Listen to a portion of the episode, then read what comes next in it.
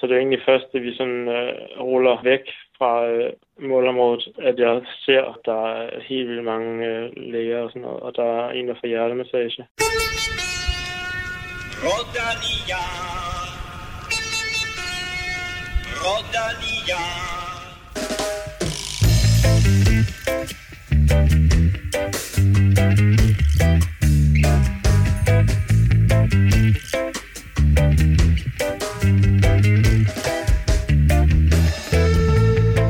Kasper Pedersen fik lov at indlede denne uges udgave af Veloropa Podcast, og det var med en øjenvidneberetning fra gårsdagens frygtelige styrt i Polen. Du kan hø- høre mere fra ham lige om lidt.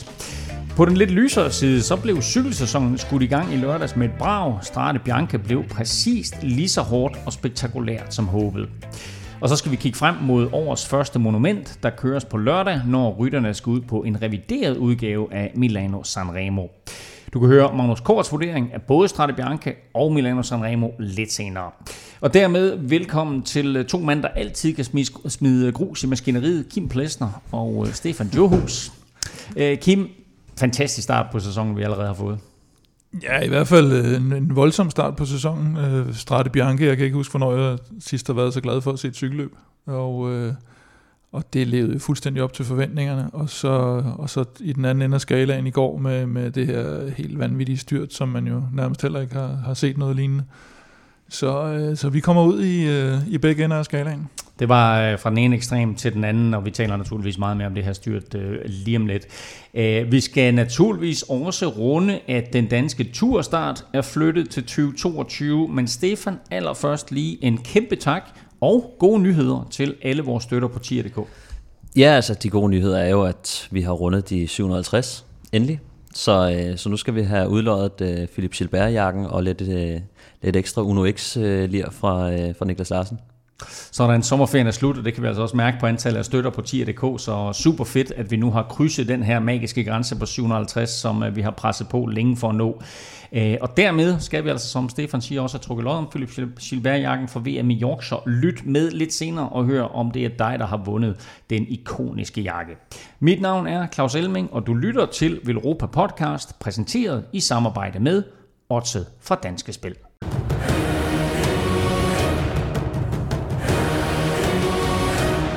Men vi lægger ud et helt andet sted, for vi kan ikke lave en podcast i dag uden at tale om Polen Rundt og det grusomme styrt på første etape. På grund af det pressede program her i efteråret, så er Polen Rundt stærkt besat i år, både hvad angår klassementsryttere og sprintere.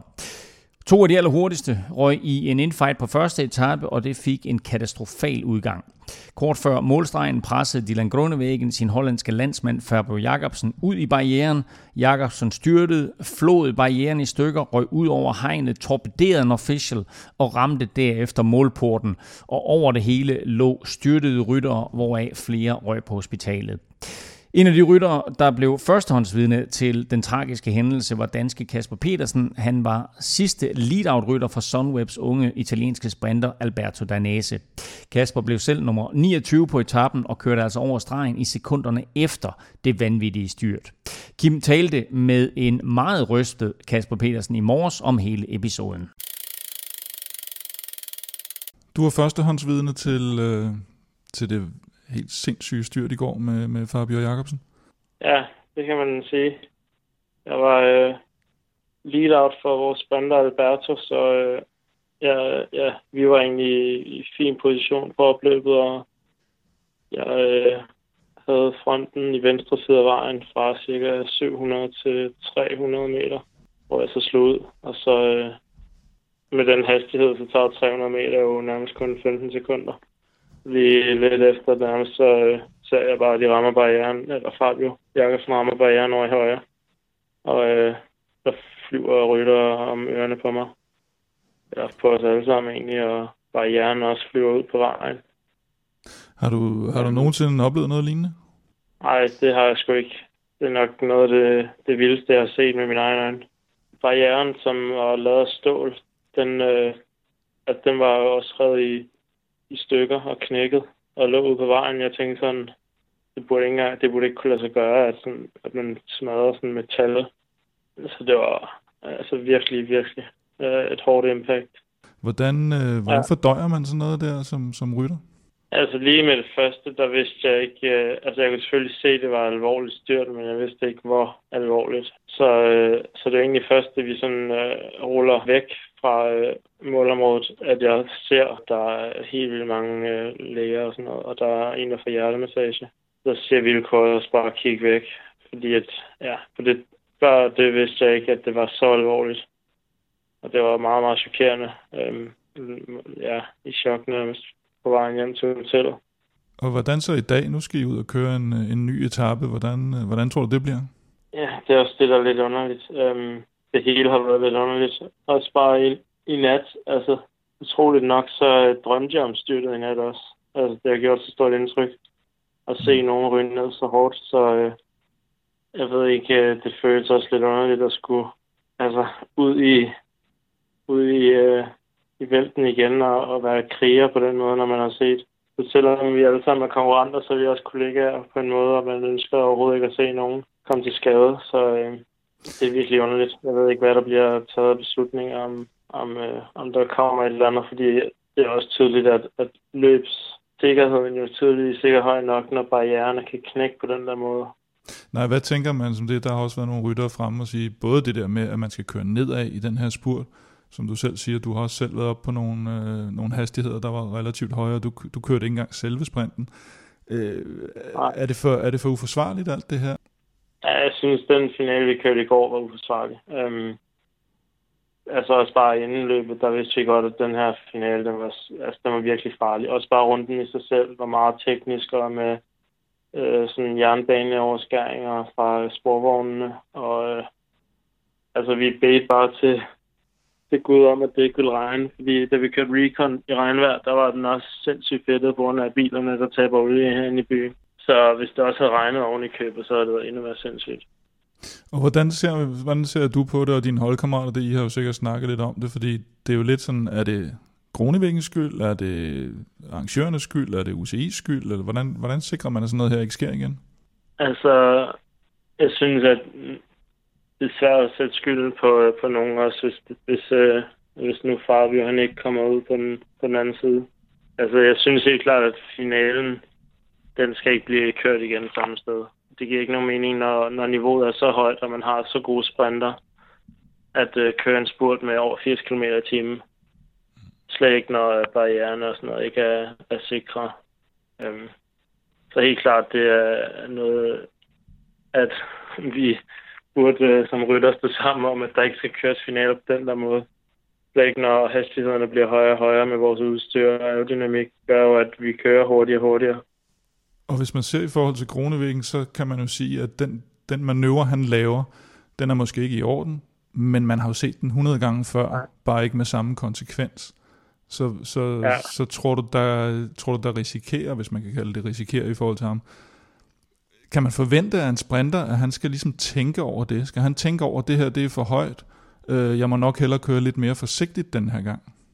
Ja, det, det synes jeg jo, at man, øh, at man ligesom skal køre med, med respekt også for sine konkurrenter, og ikke sætte hinandens sikkerhed over styr på den måde. Men det er, det er virkelig en hård, fin balance, fordi når, når man kører spurten, så er man så meget i sådan killer mode og så meget i zonen, at, øh, at Groeneweegen har måske ville prøve at lukke porten lidt for ham, men så med så høj hastighed, så er det svært at ændre retningen på cyklen. Så det er sekund, han er begyndt at køre over med barrieren for at, ligesom at, ligesom at skræmme ham lidt, men uden at lukke porten helt. Så nogle gange kan det være svært at så rette cyklen op igen. Det kan man måske normalt, men med så høj hastighed, så kan det være ufatteligt svært. Øhm, så han har måske kørt, altså jeg vil sige, han kørt over grænsen tæt på barrieren. Det var der ingen grund til. Men jeg tror heller ikke, det har, jo, det har ikke været hans intention jo, at skabe sådan en styr. Det tror jeg helt klart ikke. Jeg synes, det er øh, helt vildt at høre Kasper Pedersen beskrive den her øh, situation på den måde, han gør. Øhm, og det må heller ikke være den sjoveste opgave at skulle ud og køre cykelløb igen i dag, som Kasper også er lidt inde på her. Altså, jeg kan ikke mindes øh, at have set et styrt så voldsomt som det her.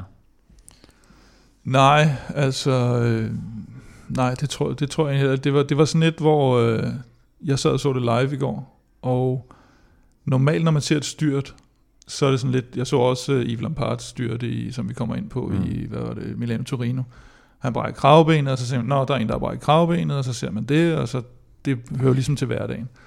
Da jeg så det der, der og, jeg, og jeg sad bare helt alene og så det, så råbte jeg bare nej, altså sådan helt højt, fordi jeg tror, hvis man både har fuld cykelsport, eller siddet på en cykel, og sådan noget, så ved man bare det der, det må bare ikke ske. Altså det er helt galt det der. Så det, det, det, er, det er helt anderledes. Det er lidt ligesom de der, hvor du ser sådan en nedkørselsulykke, og så ser du bare, de ligger helt stille, ikke? Så tænker mm. man også, okay, da, da, den er jeg ikke synes, god. På mange måder kan man alligevel trække øh, sammenligninger til Cavendish øh, i turen i to tusind atten, ikke? Hvor ham og Sagan også kommer lidt i fight, og, og Cavendish han ryger ud i barrieren, men, men mm. der ser man også med det samme, at sådan, altså, han, han bouncer ud på vejen igen, og, og er sådan, altså ja, det er det man der, kan godt se, der, der er livstegn, og han faktisk er sådan... Men det, det der med, at han også bare flyver, ja, udover ja, ja. og ind i det, og så opdager man jo ham der officialen, eller hvad, hvad, hvad han nu var, jeg ja. troede det var en fotograf først, så tænker man, gud, han, får, altså, han kommer jo nærmest i klemme mellem Fabio, og spørgsmålet er, om han i virkeligheden er, måske redder Fabio Jakobsens liv, fordi han kommer, i, han kommer nærmest ind som stødpude imellem. For, for, for, for, forklarer han ikke, altså står en official ja. på målstregen nærmest. Ja, lige ved målporten. På den ja, anden side af barrieren, ja. Ja. ja. På den anden side af barrieren, ja. ja. Og øh, Fabio Jakobsen ryger ud over hegnet og direkte ind nærmest i hovedet på, øh, på den her official, som jo ja. også bliver nok outet. Ja, ja. Øh, og jo øh, også, da du skriver til mig, Kim, var der tvivl om øh, hans velbefindende.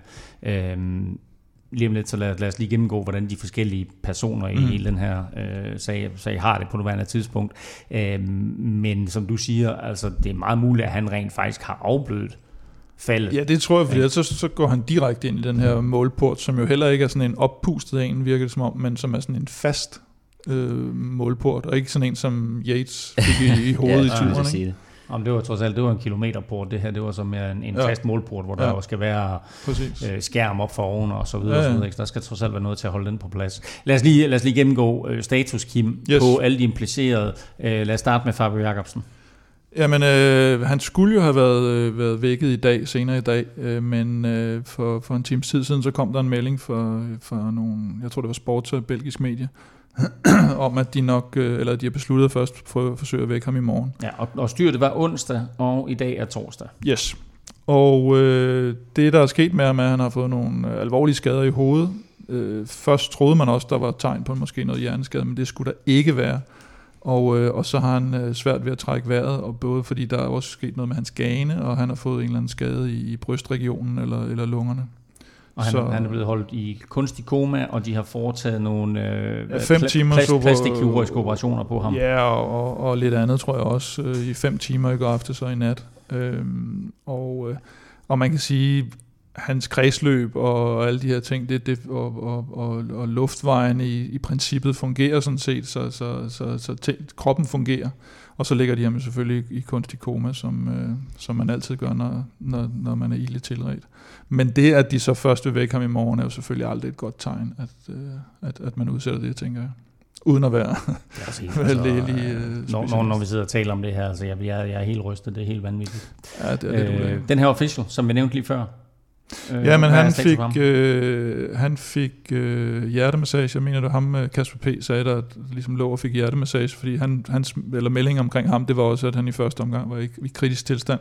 Så kom der så senere et billede ned fra, fra øh, polsk nyhedsbureau, tror jeg det var, øh, hvor man ser, at han sidder op, og lægerne ligesom kigger til ham, og er selvfølgelig groggy, men, men øh, ved bevidsthed. Så han har det, vel det man kalder okay efter omstændighederne. Og, og det er nogle dårlige omstændigheder, så, så helt okay er han sgu nok ikke. Og så var der jo masser af andre ryttere implicerede, som Kasper siger her, altså hegnet, som Fabio Jakobsen ryger ind i, mm. ryger tilbage ud på vejen. Der er rytter, der kører ind i det. Der er rytter, der kører ind i andre ryttere. Der er en ja. rytter, som kører hen over øh, Dylan Groenewegen, som jo selv er i chok over, hvad der er sket selvfølgelig. Ja, ja Jasper Philipsen han, øh, fra U A E, han, kører, han, han øh, kører simpelthen hen over Groenewegen og slår en, øh, en koldbøt hen over ham og, og lander nærmest på ryggen. Man slipper med hudafskrabninger, hvilket er ret godt klaret, må man sige. Hvad gik det, hvad gik det ud over øh, Parades fra Movistar, som har fået et, et, et mindre brud på, på en af ryghvirvlerne, øh, blev kørt på hospitalet efterfølgende, og Marc Sarrault fra Frances Deschamps øh, øh, er også ude af løbet og, og blev tjekket på hospitalet. Jeg ved faktisk ikke helt, hvad der kom ud af, af de undersøgelser. Så, øh, jeg tror jeg, var det, var det fem rytter, der kom på hospitalet? Ja, der var også en E F-rytter, synes jeg, der lå øh, ja. og knaldede hovedet lidt ned i nærmest en af de der plader, der lå, der lå ude på vejen lige pludselig. Øh, så, så ja, det lignede... Det var lidt Ragnarok der, det må man sige. Altså, du var lidt inde på det, Stefan. Omfanget af styrtet her er jo helt grotesk og vanvittigt. Men var Groenewegens kørsel, var den værre end så meget andet, vi har set gennem tiden? Øhm, jeg synes... Øh... Altså den, den, er, den er rigtig svær, synes jeg, fordi at, at vi taler rigtig meget om den nu, på grund af, at, at, at Fabio Jakobsen er kommet så slemt til skade. Men vi har set den før, i, som, som jeg sagde før, med, med Cavendish og Sagan, og det er sket et utal af gange, og det er ikke kun på det her niveau, det er alle steder. At, at den her metode, hvor man lige går ind og lukker af ved, ved barrieren, det er, altså, det er klassisk. Det er, altså, det er ligesom sprintteknik et nul et. Øh, Så på den måde, det bliver gjort, den er helt sikkert over grænsen, men som jeg også synes, mange snakker om, så, så plejer man at slippe godt afsted med det. Mm. Øhm, og jeg, jeg er sikker på, at Groeneweegen ikke tænker, at nu styrter jeg ham, men det kan godt se, se lidt sådan ud, men, men det er helt sikkert ikke det, han gør. Han vil gerne ind og lukke af, sådan, så der er så lidt plads, at enten Fabio Jakobsen ikke tør at, at gå videre, eller han ikke kan, men som oftest, så vil man gerne bare lige presse Øh, modstanderne ud, sådan så man altså der så, så lidt plads, så man tør ikke at gøre det. Og øh, der er Fabio Jakobsen jo en ægte sprinter, og det er jo det, vi forventer af dem, og det er det stof, de er lavet af, at, at de, de tager de huller, og hvis ikke de, hvis ikke de gør det, så, så, så, så vinder du heller aldrig rigtig øh, øh, nogle sprinter.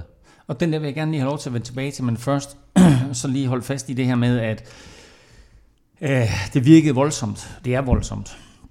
Men der herskede også en lynstemning lige efter løbet. Mm, yeah. øh, blandt andre rytter og Patrick Lefebvre, øh, mm. chefen for Quickstep og dermed også boss for, øh, for Fabio Jakobsen. Øh, er folk faldet lidt ned? Har man fået kigget på billederne? Er, er det sådan, hvor man ligesom siger, okay, det her det er faktisk sket før? Ja, jeg tror, altså, det er jo altid det der heat of the moment, ikke? At, at så, så sidder det hele uden på, på tøjet, og, og, og Remco Evenepoel var også ude med, at han skulle have livstidsstraf og sådan noget. Det er jo klart, han bliver nummer tolv eller toogtyve eller sådan noget, og kommer også ind og ser alt det her, ikke? Og der er sådan en Charles, der løber over til ham, kan man se bagefter, ikke? Og man så billeder af hans blodige handsker og sådan noget, så de er jo fuldstændig i chok, alle de her folk, ikke? Og, og så er det klart, at ligesom, ligesom en sprinter, han øh, lægger hjernen på hylden, når han går ind i det her, og som, som Kasper også er inde på, at de er, de er fuldstændig i deres egen verden, så er du jo også det i, som rytter, når du har overværet sådan noget her, ikke? Og så er det klart, så det første, man tænker, det er sådan, han skal fandme bare jeg synes også, det gøre det der. Tydeligt, at de var så meget følelsesladet lige ja. efter, øh, og, og da jeg så det der, jeg, jeg så netop ikke øh, løbet live, mm. så jeg så bare de der tweets og de ting, og så var jeg sådan, nej, jeg blev lige nødt til at gå ind og se øh, med ja. det samme, hvad der, hvad der skete. Men jeg synes ikke, og det, det er svært at sige, men jeg synes ikke, den er så kriminel, som øh, der bliver lagt ja, op altså, til. Kasper har jo to ting, synes jeg, der er to gode pointer, som, som mm. trækker lidt i hver sin retning, kan man sige. Han siger jo det der med, at, at det er svært at styre cyklen, når først du er kommet over. Det kan sagtens være det, der er sket, og han netop har tænkt, nu presser jeg ham lige mm. lidt.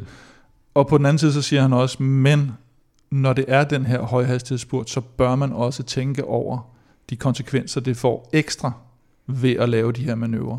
Og jeg faktisk efterfølgende, jeg lavede interviewet, talte jeg også med ham, hvor han siger, det er det, der, det er det, der er forskellen på klasserytteren og de rytter, der ikke har så meget klasse. At klasserytteren, han markerer, og så ved han godt, at han skal ikke gå hele vejen ud og mase ham ind i banden.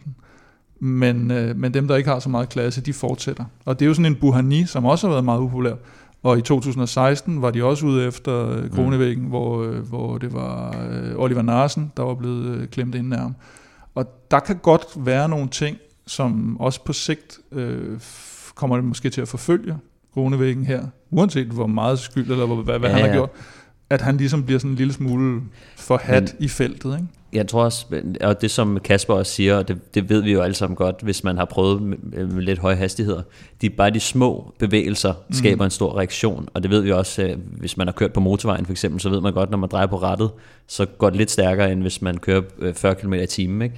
Så det er lidt det samme med, med cykel, og med så små dæk, der skal ikke ret meget til, for at man for der sker rigtig meget. Øhm, og, øhm. Men er det ikke også noget, det er afgørende? Fordi altså, farten her er jo så voldsom, og øh, det er en ned ad bakkespurt, hvilket jeg i forvejen synes er crazy, fordi altså, jeg har set Van Aert og Sagan køre tres kilometer i timen opad. Øh, altså, så her ikke, altså, som Kasper P. siger, altså, det er med firs plus i timen, mm. den her spurt. Øh, altså der skal jo så lidt til, og, og det går så stærkt, øh, og det er jo ikke kun fremadrettet, det er alt, og sådan en lille vinge der, som øh, Groenewegen giver Fabio Jakobsen, får katastrofale konsekvenser, og allerede inden løbet, der var der jo kritik mm-hmm. af den her nedadbakkespurt. Mm. Øh, blandt andet var Brian Holm ude og kritisere den, og den kritik er ikke altså blevet mindre efter det her styre. Nej, nej, men han, det var, jeg så, det var Per Bagsager, der skrev, at, at Holm havde ringet til ham, altså inden øh, de var færdige med etappen og sagt, det, det kan sgu ende galt, det her, ikke? og han... Øh, Og, og, og man kan sige, det, det virker sådan også lidt unødvendigt, fordi nu Polen er jo et relativt stort land, man må vel nok kunne finde en, en vej, der, der ikke har det sådan her. Det tror jeg og, ikke. og, og de har kørt den i mange år, ikke? Og der er mange rytterne, der også går ud og siger, vi har jo sagt det i lang tid det her, hvorfor skal det her til, før vi begynder at diskutere det her, ikke? Og U C I går i princippet ind og godkender, at det er et World Tour løb, hmm. så altså det... Jeg tror også, den, altså Polen er jo heller ikke lige frem kendt for øh, de, de lækre veje og den øh, lækre, clean, øh, nymoderne infrastruktur. Så, øh, så det her med jernbaneoverskæringer og, og alle de her ting, det, det er lidt kendt for de her altså polske og lidt længere østlige øh, cykelløb, at, at, at der bliver det lidt mere suspekt, øh, og, og tingene bliver også lige godkendt, øh, måske lidt for, for nemt, ikke? Fordi at og det der, det er en vigtig pointe, fordi at det her i virkeligheden mere U C I's skyld, end det er Groenewegens, forstået på den måde, at spurten er vanvittig, og det er hegn. Ja. Altså nærmest tydeligvis, som jeg også skrev på Twitter i et svar til, til tweet og et video, du lagde op, Stefan, at det nærmest er lavet af pap, øh, ja, og det... der ikke er sat klare rammer for, for længst, hvordan man må bevæge sig i en spurt også. Altså der er mange aspekter her, som ja. U C I kunne have gjort på forhånd, for altså... at det her ikke var sket, i stedet for at man giver Groenewegens skylden. Ja, altså hegnet så virkelig mærkeligt ud, men øh, altså som Kasper også siger, at der, der var trods alt noget, noget metal eller noget stål eller et eller andet i det, og det kunne man selvfølgelig også se, men det virkede mere porøst. Det, jeg også lægger mærke til, det er jo selvfølgelig, fordi så, jeg tror, det var Alex Rasmussen, der lagde den der mm, øh, Sagan Cavendish op. Det, man også skal lægge mærke til, det er, at der står ikke nogen tilskuere nu på den anden side af hegnet. Det plejer der jo at gøre. Jeg ved ikke, hvor meget de egentlig støtter. Altså forestil dig, at han var kommet ud, og så er der stået en ordentlig dynge tilskuere, mm. så kan han jo ikke flyve igennem på ja, den der måde. Den, den video, som Alex Rasmussen han lægger op, der er der er der jo der er der jo en eller anden på en eller anden, altså sådan nærmest sådan nogle bander på, som man kender det fra fodbold, øh, mm. altså indendørs fodbold nærmest, ikke? Altså de de reklamer der er hen langs hegnene, altså det er nærmest i, i sådan en, en centimeter højt. Ja, ja, de bliver hakket ind i hinanden. Præcis, de og, de bliver, og lige nøjagtigt det der med, at de bliver sat sammen hegnene, men fordi det er, det er også det, som om at de her enheder hegn, de bare er sat op ved siden af hinanden, ja, de, og så er der og så er der en eller anden form for for bander foran. Ja, det er ikke noget nogle papskilte nærmest, men det, og derfor, de, de så underlige ja. ud altså. Netop, altså en ting er at at Øh, altså, at, at U C I har måske været lidt for hurtige, men det tror jeg er en ting for, for Polen og de østlige lande, at, at der bliver, kan man sige, barrieren sænket lidt for, for sikkerheden. Og så, altså de her barrierer, de skal jo også, som, som I siger, hænge sammen, og de skal også have noget, noget vægt. Det er jo ikke meningen, at de skal falde sammen, når man kører ind i dem. Mm. Altså det er jo meningen, at de skal, altså, at man egentlig i princippet skal blive slynget tilbage på vejen, fordi at det er der, man slår sig mindst. Øhm, så han brager igennem. Men tilbage til, til det du sagde lige før, der er regler for hvordan man skal mm. øh, begære sig i en spurt, for du må ikke ændre retning, øh, når du først har startet din spurt. Nej, øh, det kan godt være du ikke må ændre retning, men der er ingen præcedens for virkelig at, det er jo håndhævelsen, ja. Det er jo håndhævelsen af ja. reglerne, og, og sådan er det jo altid med U C I. Vi har diskuteret det hundrede gange, at de har et regelsæt, men de laver også som regel regelsættet sådan lidt gummiagtigt, så de selv kan gå ind og vurdere i hver enkelt tilfælde. Det er, om det har været det der med at køre på fortorvet, det har været alt muligt, altså hvor vi siger, nå, hvorfor bliver den behandlet sådan, og hvorfor bliver de andre så behandlet. Og det er det samme her, det er jo fra gang til gang, hvor de så går ind, og så er det op til den jury, der er på den, på den respektive dag. Øh, det var også det, var det Buhani, der kørte ind i Michael Matthews for et år siden, eller sådan noget, hvor det var fuldstændig samme situation, og igen ikke med stor konsekvens, mm. men det er fuldstændig det samme, der sker, og rytterne var også efter Buhani der. Og jeg snakkede jo med Cort her også, og, og han siger også, det der med, at der ikke bliver skrevet ind over for de her svej, eller det, at man skifter bane, det er der faktisk en, en, en hvad skal man sige, irritation over i feltet, at de ikke bliver håndhævet reglerne, for regelsæt er der jo. Ja, men det, det er jo derfor, at de gør, at, at de ikke håndhæver det, fordi at, at det er sådan noget, der gør, at du, du vinder. Altså mm. i sidste ende, så er det den lille fordel ud af det, ikke? Så, så er det lige det, der gør, at du kan, kan, kan tage de sejre, men hvad hedder det? Der, der er nogle rytter, har set også, som er ude også og give skylden lidt til øh, rytterorganisationen, øh, C P A, ja. den hedder, ikke? Mm. Øh, bliver U C I og C P A tvunget til nu at gøre reglerne klare og håndhæve reglerne? Nej, det tror jeg ikke. Jo, lige i øjeblikket i den her enkelte sag, der tror ja. jeg, der kan komme nogle hårde konsekvenser mod Groenewegen, mod holdet, mod Polen Rundt måske. Men vi har set det her en milliard gange. Vi har set det dengang Cancellara og slægtbrødrene og sådan noget, de, de, mm. de øh, sagde, den der turetappe på brosten, og det var farligt, og det regnede, og nu vil vi have det stoppet, og varme nogle andre steder og sådan noget, og det, der bliver, så bliver der indført nogle, nogle ting, som så igen... Det er jo den der extreme weather protocol, ja, ja. som er kommet, øh, altså i hvert fald, som, som er noget, der skal sikre rytterne, ikke? Sådan noget vanvittigt, fordi at tidligere så har det jo været sådan, at, at rytterne skulle bare kastes ud i et eller andet vanvittigt, og så mm. skulle vi sidde og nyde det på tv, og det er jo ikke altid øh, så sjovt. Øh, ja. men, men det er jo også, det er også derfor, det er jo... den her nedadbakkespurt er lavet, ikke? Det skal være, det skal være vildt, det skal være crazy, ja. det skal være, ja. det skal være højhastighed, det skal være noget, du ikke ser andre steder, og så går det bare galt. Men, men, du har også, altså, men, men det er sådan en pissesvær diskussion, fordi skal du så også tage Arnbergskoven ud af Paris-Roubaix? Det er jo helt tåbeligt, du kommer kørende med tres i timen ind i Arnbergskoven på de brosten. Ja. Det giver ikke nogen mening at, at udsætte folk for det, men, men vi vil jo gerne se det. Jeg synes, at, at det her med en, en spurt ned ad bakke, øh, men jeg vil sige, okay, den går lige ud, altså, øh, det, ja, ja. men det er svært. Jeg tror, det som, øh, og det er også det, jeg tror, øh, Robbie McEwen faktisk var, var en af dem, som, som slog mest an på det her, med at, at, at der skulle være bedre styr på, på regelsættet, på... Altså det skal håndhæves bedre, de her, mm. de her regler med, at man slår et svejr, og så skal man altså diskvalificeres, fordi at der bliver man nødt til at køre en lidt hårdere linje, og sådan noget med omstændighederne, øh, sikkerheden af, af ruten, altså en masse jernbaneoverskæringer, og, og midterhælder, og øh, en bande, der, øh, der står og, og svejrer. Øh, det, det, det, skal også, det skal også væk. Øh, jeg tror, at nu har jeg, det, det synes jeg lige, vi skal tale om faktisk, fordi at nu sad jeg og sådan nærstuderede, hvad der egentlig sker, og jeg synes ikke, at der, altså der er nogen, der siger, at, at, han, at han giver ham et, en albu også, men det synes jeg ikke, han gør. Altså, mm. hvis du ser ham spurte i sekunderne inden, så kan man se, altså du hiver og flår i cyklen, og der kommer albuen til at, at, at ryge ud, øh, også inden at, at Fabio Jakobsen kommer. Det er den, der fanger ham ultimativt, øhm, og, og det, der gør, at han ryger, ryger ind i banden, øhm, men...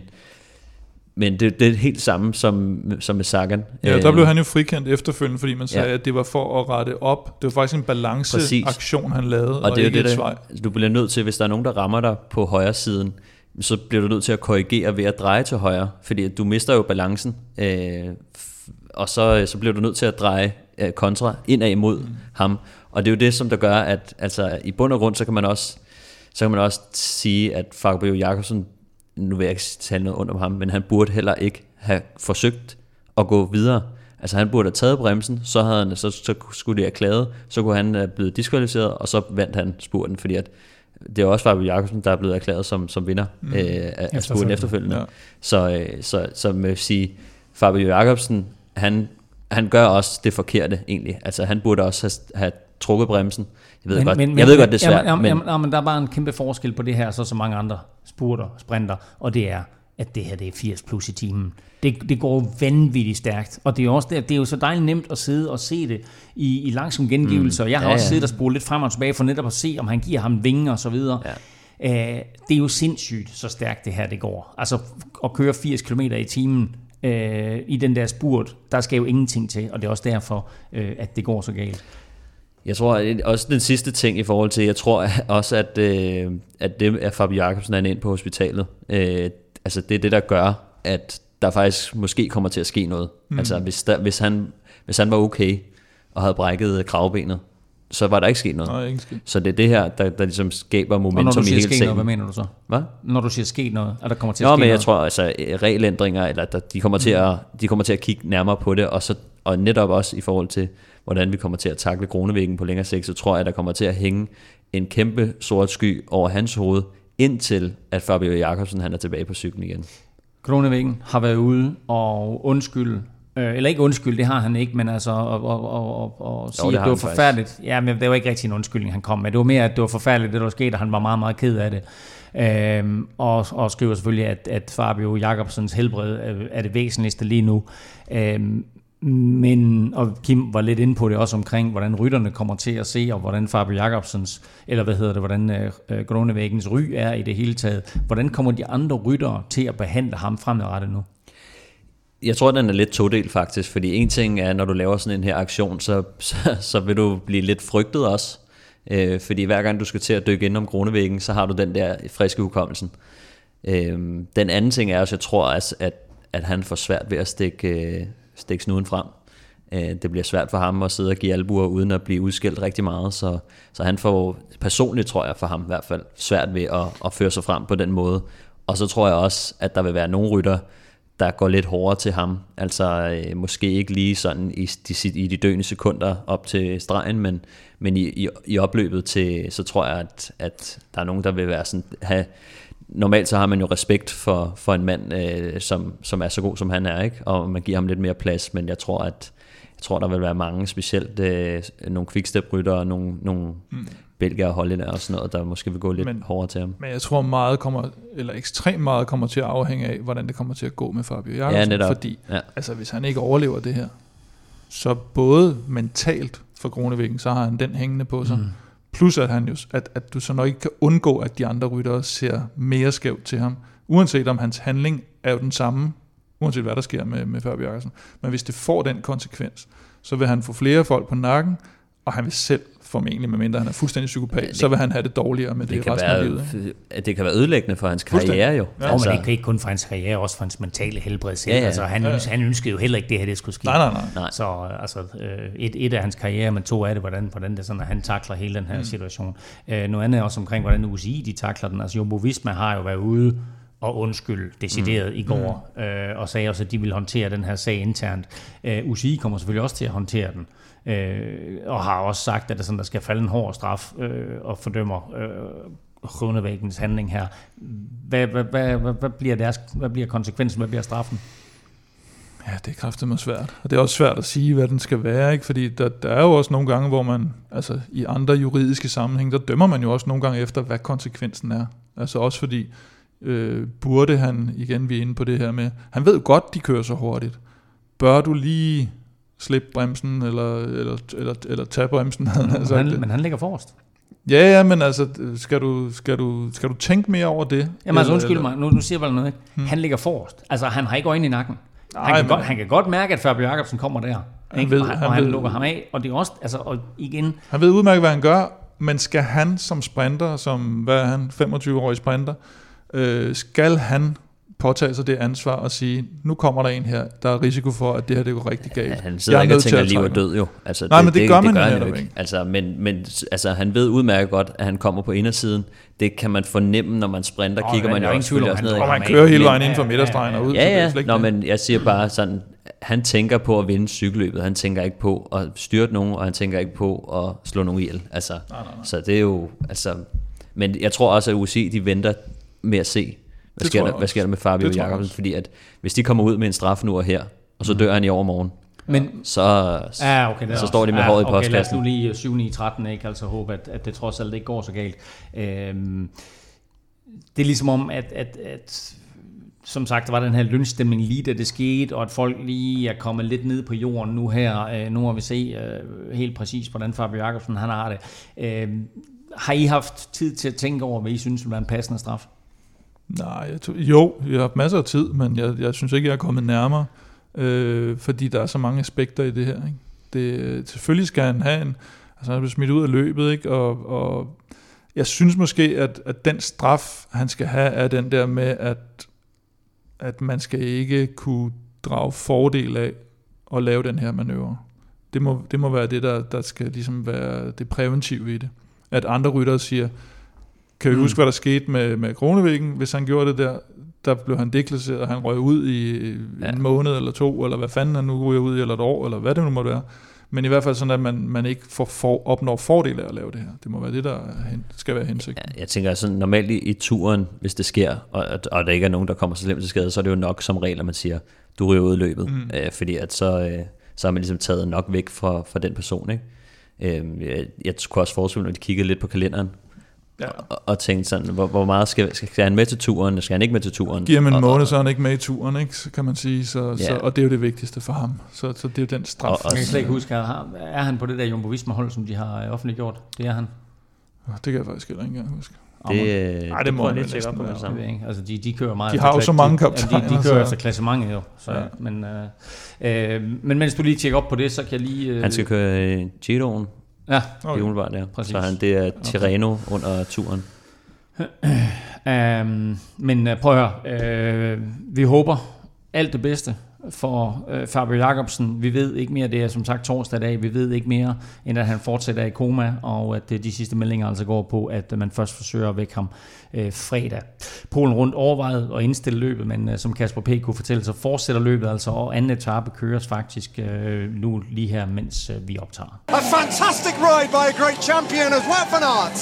His dream goes into fulfillment, and he finally has Strade Bianche.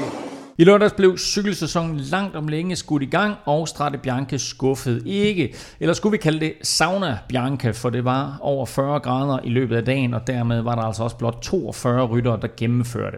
Først over stregen var en ung belgier ved navn Wout van Aert, mens Jakob Fuglsang blev nummer fem. Men hvis vi lige begynder med vinderen, så var det her noget af et comeback for Wout van Aert. Ja, det, det, det var dejligt at se ham, og, og, og talentet har vi aldrig øh, været i tvivl om, men, øh, men det der alvorlige styr, den havde i Tour de France, hvor han også, han røg også ind i en barriere, barriere ja. øh, og, og, og rev nærmest benet op der.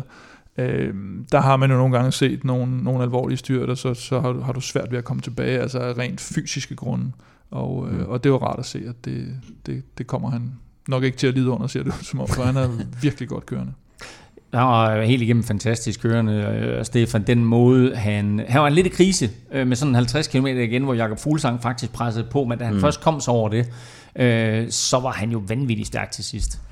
Ja, virkelig. Jeg tror også, han, han led måske lidt mere end de andre, øh, når det gik opad, øh, synes jeg godt, man kunne se.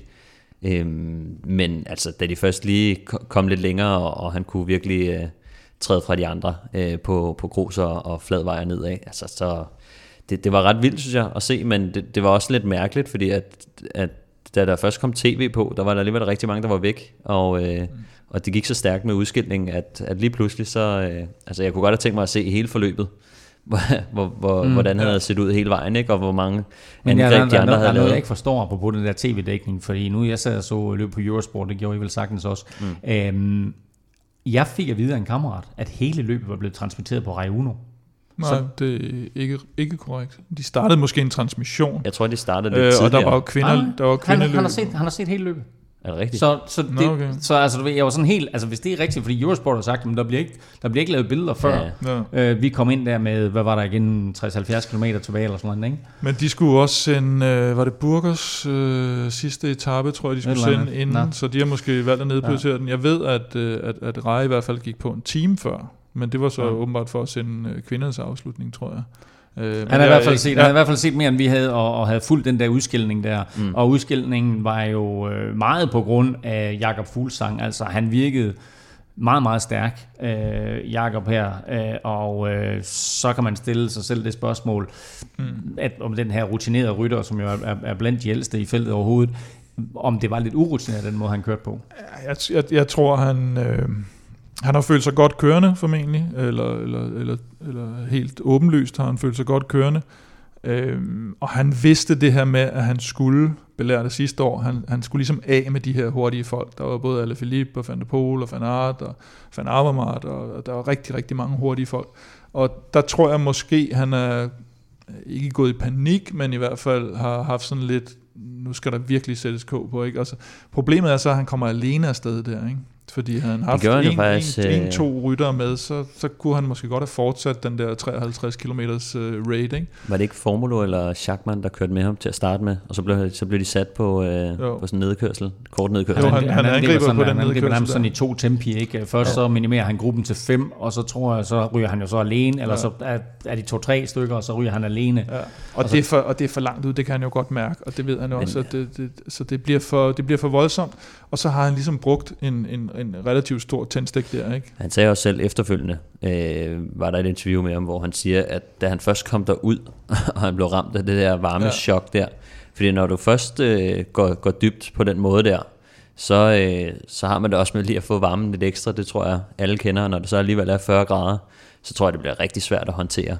Øh, jeg tror også, at den måde, han, han plejede at køre på sidste år. Det var også at åbne cykelløbet udefra. Det var det, han havde succes med. Og det er bare en mega svær øh, altså, måde at, at køre på. Øh, og der, der brænder man nallerne, hvis man ikke bare har stabiliteten og det hele med sig, øh, som man lige havde øh, sidste år. Så det er svært at kopiere igen, og jeg tror specielt med det her element i, i varmen, der, der sker nogle ting med kroppen, som man, som man ikke lige er vant til. Så jeg tror netop det der med varmen, det havde, det havde stor indflydelse. Så vi også på øh, den endelige øh, resultatliste. Mm. Der var syv minutter øh, og femogfyrre ja. sekunder mellem nummer et og nummer ti. Jamen det er jo det, det, er jo det der med, man, man, man ved det jo selv som motionist, hvis man bare har kørt i nogle år, så ved mm. man jo det der med, at, at man godt sådan kender sin krop lidt. Men hvis du kommer ud i de der ekstreme, så, så, så ved du ikke, hvornår øh, lyset slukker. Du ved godt sådan lidt, at så kan du mærke, at nu er jeg lidt sulten, eller hvad fanden ved jeg. Det kan, mm. Selv professionelle kan jo, har det jo på samme måde, at de, så kan de komme lidt igen. Altså. Men her, der tror jeg bare, når først lyset slukker, så er der bare ikke, så du kan ikke komme igen. Og Jakobs problem, det er også, at folk de ved efterhånden godt, hvordan han vil køre. Så hvis de kører med ham, på den måde, som Alaphilippe gjorde sidste år, hvor han bare kører Alaphilippe død, det skal du ikke gøre. Så hvis han angriber halvtreds kilometer udefra, så lad ham. Mm. Altså, så, så, så trækker vi ham ind sammen, i stedet for, at du prøver at, at hakke med ham, og så kan han få lov til at sidde og nuller dig og køre dig død, og så bliver du efterladt med ti kilometer tilbage. Det er jo det, Jakob gerne vil. Og så snart, da han prøver at lægge an til den taktik, så sidder de andre og tænker, ah nej, nej, det gjorde du sidste år med Alaphilippe og de andre, den hopper jeg ikke med på. Mm. Så han kan få lov at hugge halvtreds kilometer udefra, og så sidder de ti mand eller fem mand og kører ham ind igen. Øhm. Men, men ja, altså også i forhold til afstanden mellem øh, rytterne, altså hvor meget de var spredt, ikke? Selvfølgelig varme, øh, men også i forhold til grusvejene, altså det er, jo, det er jo meget nemmere at køre på grus, når det er, når det er vådt, øh, så, så det her helt knastørre grus, som jo nærmest er en, en sandkasse at køre igennem, Det, det bliver altså rigtig svært og tungt at køre igennem. Ja, du får helt lortet i ansigtet, ikke? Altså, du skulle, ja. du skulle... Så også, da, da Jakob han kørte alene der, der var der en motorcykel lige foran ja, ham, som bare sprøjtede øh, sand, og det der, det der meget, meget fine gus op i hovedet på ham, ikke? Og hvor, hvor han var nødt til at vifte ham væk. Og så tror jeg også, det, altså selve dehydreringen altså, er jo også noget af det, som, som har ramt rigtig mange, tror jeg. Altså netop bare, hvor lige pludselig slukker lyset bare, og så, øh, så er det fordi, at mange gange, når man cykler på den måde, Som, som de gør her, så når du ikke rigtig at, altså, at finde ud af, hvornår dehydreringen rammer. Nej, du kan måske ikke engang følge med. Nej, altså, du kan ikke, du kan ikke få kroppen nok kan simpelthen ind. Ikke følge med, så du føler, at, at en maven er proppen med vand, og så alligevel så dehydrerer du. Så. Og det, det sagde Wout van Aert også efterfølgende, mm. at uh, hydrering havde været den væsentligste faktor for ham i at, i at vinde. Ja. Uh, hypotetisk spørgsmål. Har Jakob Fuglsang vundet løbet, hvis du havde kørt i midt-marts? Og det er et meget hypotetisk spørgsmål. Øh, havde, havde chancen været større? Chancen for, at der havde været andre gode ryttere med, havde også været større, i hvert fald. Ja. Altså, jeg synes, det er svært. Nå, men jeg tænker, nu tænker jeg sådan ud for det her med, med hans, hans form, den måde han kører på, og så det faktum, at han bliver ramt af et varmechok, som så mange andre. I ja, jeg har ikke set den nok til at, at dømme den inde på den måde. Altså, øh, Ej, fordi, huser, huser, nej, men, altså, der er mange cykelløb, hvor jeg også kunne have lavet et voldsomt angreb med halvtreds kilometer igen, og så blive sat. Eftertrykkeligt. så, øh, så, så den, der, den der med, at det er varmen, der stoppede ham i at gennemføre det, generelt, den hopper jeg ikke på. Nej, men generelt har Jakob det jo egentlig fint med varmen, tror jeg. Det tror jeg også, altså, og det tror jeg også, at det var faktisk en af de ting, som jeg var sådan lidt suspekt overfor med sådan en som øh, Van der Poel, og nogle af de her, jeg, jeg, jeg ved godt, at mit oddstips på, øh, på Van Aert var der, men Van der Poel og nogle af de andre, som kommer lidt øh, længere nordfra og kører vant til at køre, han kører jo kort-kort i, øh, i minus fem grader, ikke? Så altså, det er lidt noget andet øh, at køre i fyrre grader, så, så sådan, jeg tror, at nogle af dem, som havde været vant til varmen også, og Jakob han bor jo nede i Monaco, hvor det også kan være lidt varmt, så Så mange af de her rytter, der bor lidt længere sydpå, har, har nok også haft en fordel. Og så bare for at illustrere, hvor hårdt det var, så kommer Jakob Fuglsang jo ind som femmer, små tre minutter efter vinderen, og jeg ser et interview med ham på YouTube, som jeg ikke har set andre steder, hvor han får stukket mikrofon i hovedet og svarer beredvilligt på et par spørgsmål, inden der er en, der stiller ham et spørgsmål om, hvad siger du til vinderens kørsel, hvor til han så siger, jeg ved ikke, hvem der vandt. så øh, så han, han krydser bare stregen, og det eneste, det går ud på for ham lige der, det er at, at få noget væske indenbords. Øh, Kim, du påpegede i sidste uge, at Alaphilippe han ikke var der i år, og du var også hurtig til at klappe dig selv på skulderen på Twitter, men ret skal være ret. Han er ikke på samme niveau her i to, som han var i to tusind nitten. Ah, jeg tror nu, nu så vi jo ikke hele løbet, og, og, og hvad hedder det, han, han var vist lidt fremme og, og lavede lidt angreb sammen med blandt andet Van der Poel tidligere, og, og efter sine så havde han seks punkteringer, og det, det er en chat. selv, øh, selv på grus, og, øh, og, og hvis det har været tilfældet, så er det klart, så kan, så kan du ikke. Men, men der er også nogle gange, som vi også snakkede om øh, tidligere på ugen, at, at hvis der det ikke lige kører, så, så har man en... det der hedder en uheldig punktering, eller man, man, man, man kommer med de her... Det er måske den mest klassiske undskyldning. Ja. Ikke? Men og vi aner ikke, om det har været tilfældet, for jeg så Mikkel Honoré bekræftede, at han havde haft så mange defekter, og, og, og hvis du har så mange uheld, så skal man måske mere kigge netop på, på, på dæksponsor og så videre. Ikke? Jo, altså... Øh jeg tænkte også meget over det. Jeg ved, de, nu kører de på Specialized dæk, og de har heller ikke været kendt som de, de mest solide dæk. Jeg, jeg ved ikke lige nærmere, hvilket øh, specielt øh, hvilket dæk de kørte på, men øh, jeg ved også, at Bora, de kørte de kører også på Specialized dæk, og de havde jo havde et lidt bedre løb med i hvert fald Formolo som treer og Gregor Mühlberger som elver, mener jeg nok.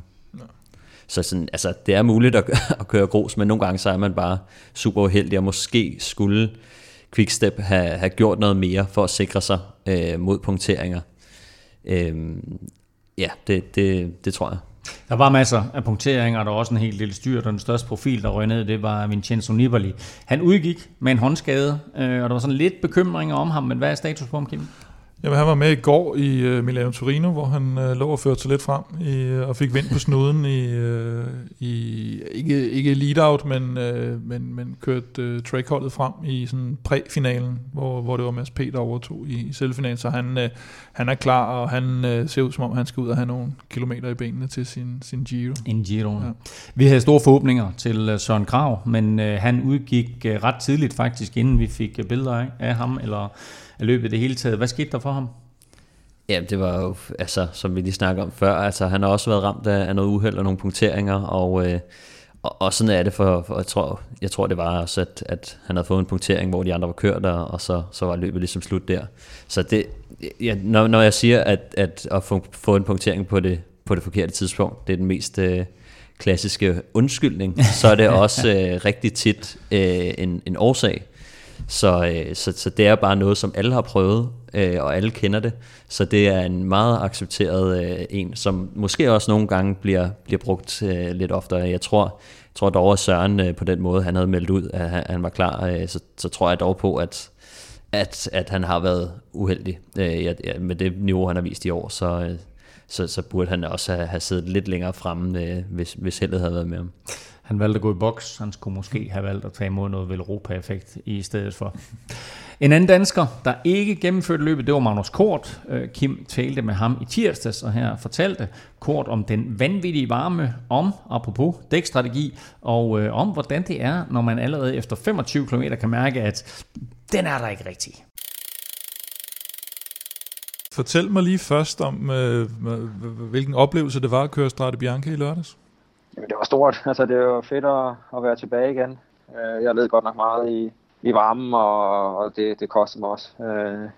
Jeg ville faktisk meget gerne have været, været igennem løbet, og jeg sad også i, i en gruppe, der, der kørte, egentlig kørte igennem med blandt andet Woods af mine holdkammerater, men ja, klart, den gik fuldstændig ned. Og det var vel lidt tilfældet for en del ryttere, virkede det som om? Ja, det tror jeg. Rigtig mange ryttere. Min Garmin havde snittemperatur på toogfyrre grader. Uh, okay. det, det har jeg ikke oplevet før, tror jeg. Nej, så det var en, en historisk udgave. Øhm, men fjerdeplads til, til Betjold, det må I vel egentlig være meget godt tilfreds med? Ja, det er vi helt sikkert. Uh, det kan vi ikke uh, være ked af, og, og han havde et, et godt løb. Og, og det er jo ens for, for alle hold, har haft rigtig mange uh, folk, der ikke uh, altså, uh, har kunne køre igennem, altså, som virkelig er døde i varmen, ikke? Og, Og selv Jakob Læse, der blev nummer fem, øh, mente han eksploderede. Det gjorde han nok også, men, men det var så først til, til sidst, ikke? Ja, men der er jo virkelig mange, der leder, og, og så er der jo mange, der har haft har flere punkteringer og uheld, end vi har haft. Ja, fordi øh, ja, man så blandt andet Quickstep var åbenbart lidt hårdt ramt, eller Philippe mente, han havde haft seks punkteringer. Det synes jeg lyder lidt, øh, lidt voldsomt. Øh, skal, man, skal man snakke med sin dækleverandør så? Ja, jeg tror jeg også, så skal dækleverandøren lige snakke med, med holdet måske, er der for nogle dæk, de bruger, øh, hvilke dage. Vi havde lidt mere øh, solide dæk på, end dem vi kører på øh, normalt, og også lige en, en tand bredere. Øh, så kørte vi tubeless, okay. og, og det tror jeg var meget, var meget, meget godt. Øh, vi har sådan en skumkerne øh, lagt ind i, ligesom man øh, har det i downhill også. Der har det det så for at undgå, at, at du laver snakebite, altså ryger igennem øh, felten. Mm. Det, det hjælper selvfølgelig også lidt, men, men primært er, når det så punkterer sig, så kunne man stadig køre, altså sådan køre lidt på den. Man kører ikke godt på det, men øh, mm. når man kører bedre, øh, altså sådan en tubelestik, det kører man rigtig dårligt på. Øh, en lukket ring, den sidder lidt bedre fast, ikke? Så så er det nemmere at, at, at køre videre på. Og hvor, hvor bredt kørte du på? Øh, otteogtyve. Okay. Hvornår finder du ud af, at det der, det, du kommer ikke til at lave sådan et, et vanvittigt stort resultat? Altså, hvornår, hvornår begyndte det at, at mærke dig for meget? Det gjorde det meget tidligt. Øh, af første stigning på, på altså anden grusvejsstykke, øh, det er omkring femogtyve kilometer inden. øh, der kunne jeg godt mærke, at det ikke var godt. Øh, ja. Der, ja, vi har startet løbet med, med is på ryggen, og jeg, jeg havde også en ekstra dunk med hen til, til start, jeg kunne hælde ud over mig, lige inden vi, lige inden vi rullede ud. Øh, men på det tidspunkt, så, så var jeg ligesom tør igen, og, og der, uh, der kunne jeg godt mærke, det, den var sgu ikke god. Øh, der sad sådan set på, på sad og fire ned igennem feltet, men, men ikke egen øh, vilje egentlig. Mm. Men vi havde virkelig mange øh, folk ude efter hver eneste øh, ruststykke, øh, så da, da det reddede mig fuldstændig, jeg aldrig kunne køre kun på dunker og sidde og drikke. Mm. Øh, jeg fik at dunke hver, hver femten kilometer, når jeg på halv uge mig selv og, og en ny øh, sok med is i. Øh. Så det, så det gjorde, at jeg kom meget længere, end jeg ellers ville kunne. Når det er så tidligt, altså nogle gange, så, så, så har man det vel sådan, at så tror man lidt, man kommer igen senere, hvis man har det lidt dårligt i starten, men, men i lørdags var det vel lidt anderledes, var det ikke? Jo, altså varmen er svær, ikke? Øh, men igen, i forhold til, hvordan jeg lige havde det på, på den første stigning, der, så, så kom jeg ret langt hen i løbet, og jeg fik også kørt god placering, og, men jeg var mærket, når der blev trykket til. Jeg tror lige inden T V-billeren kommer på, der kører... Øh, Alaphilippe øh, nedad sammen med øh, Van Poel, eller, eller han kører med Alaphilippe på hjul, øh, hvor jeg egentlig også er med. Og så rammer man en stigning bagefter, og, og der er et lille hul, og jeg tror, nede i feltet er totalt kaos. Øh, men jeg har ingenting at køre med, altså jeg står fuldstændig stille, så snart vi, vi skal opad der. En som sædvanlig hudløs ærlig Magnus Cort, og løbet var der også benhårdt grus, støv over fyrre grader og tre tusind højdemeter, og som sagt altså kun toogfyrre ryttere, der gennemførte. Var det, var det varmen, eller var det fem måneder uden konkurrencer, der gjorde udslaget her? Ja, men det meste lader til at have været varmen, hvis man ser på, hvad folk udtalte sig om bagefter, men det er klart, at det der igen med, med så lang tid væk fra, fra løbsprogrammet, det gør jo også, at man har svært ved at vurdere sine, sine egne kræfter, går ud fra, hvis du, især hvis du sidder på home, home trainer og sådan noget, det meste af, af, af sommerperioden, så, så, så bliver det bare sværere at mærke, hvor er man henne, og så kan det godt være, at der er nogen, der er gået, gået lige, lige ja. lovligt hårdt ud. Ikke? Altså også, altså apropos øh, corona, så, så er der jo mange, der er, blevet, der er rejst hjem igen. Så den der akklimatisering, som, som mange normalt har, hvor at vi ved blandt andet Kasper Pedersen, mange danskere bor i Girona og rundt omkring i Spanien, Italien og Monaco. Øh, mange af dem er jo taget hjem igen. Øh, og det tror jeg også, at med mange af de andre ryttere er jo taget hjem til deres hjemland, måske lidt længere nordpå end, øh, end fyrre grader. Så, øh, så, så det tror jeg også, altså i forhold til, hvor meget varmen lige har ramt dem den her gang, er, er lidt øh, anderledes end, end, end den normalt er. Manden, der var i stand til at modstå varmen, det var Wout van Aert. Han vandt Strade Bianche med den italienske mester Davide Formolo på andenpladsen, og den tyske mester Maximilian Schachmann på tredjepladsen. Fuglsang blev som sagt femmer, Valgren blev nummer tredive, og det var de to eneste danskere, der gennemførte inden for tidsgrænsen. Hos kvinderne fortsatte hollandske Annemiek van Vleuten sin vanvittige sæson. Hun har vundet alle fem løb, hun har stillet op i år, og her er en crazy statistik, Stefan, som øh, vores øh, ekspert ude i kvindesykling, der skal du lige lytte efter nu. Hun kørte næst hurtigst af alle på de sidste femogtyve kilometer af løbet, altså inklusiv herrene. Det var kun Wout van Aert, der kørte hurtigere, så øh, rimelig imponerende af van Vleuten. Danske Cecilie Uttrup Ludvig kørte et øh, flot løb. Hun blev sekser, selvom både hun og vi andre måske havde håbet på en podieplacering. Kim havde især håbet på det, havde jeg.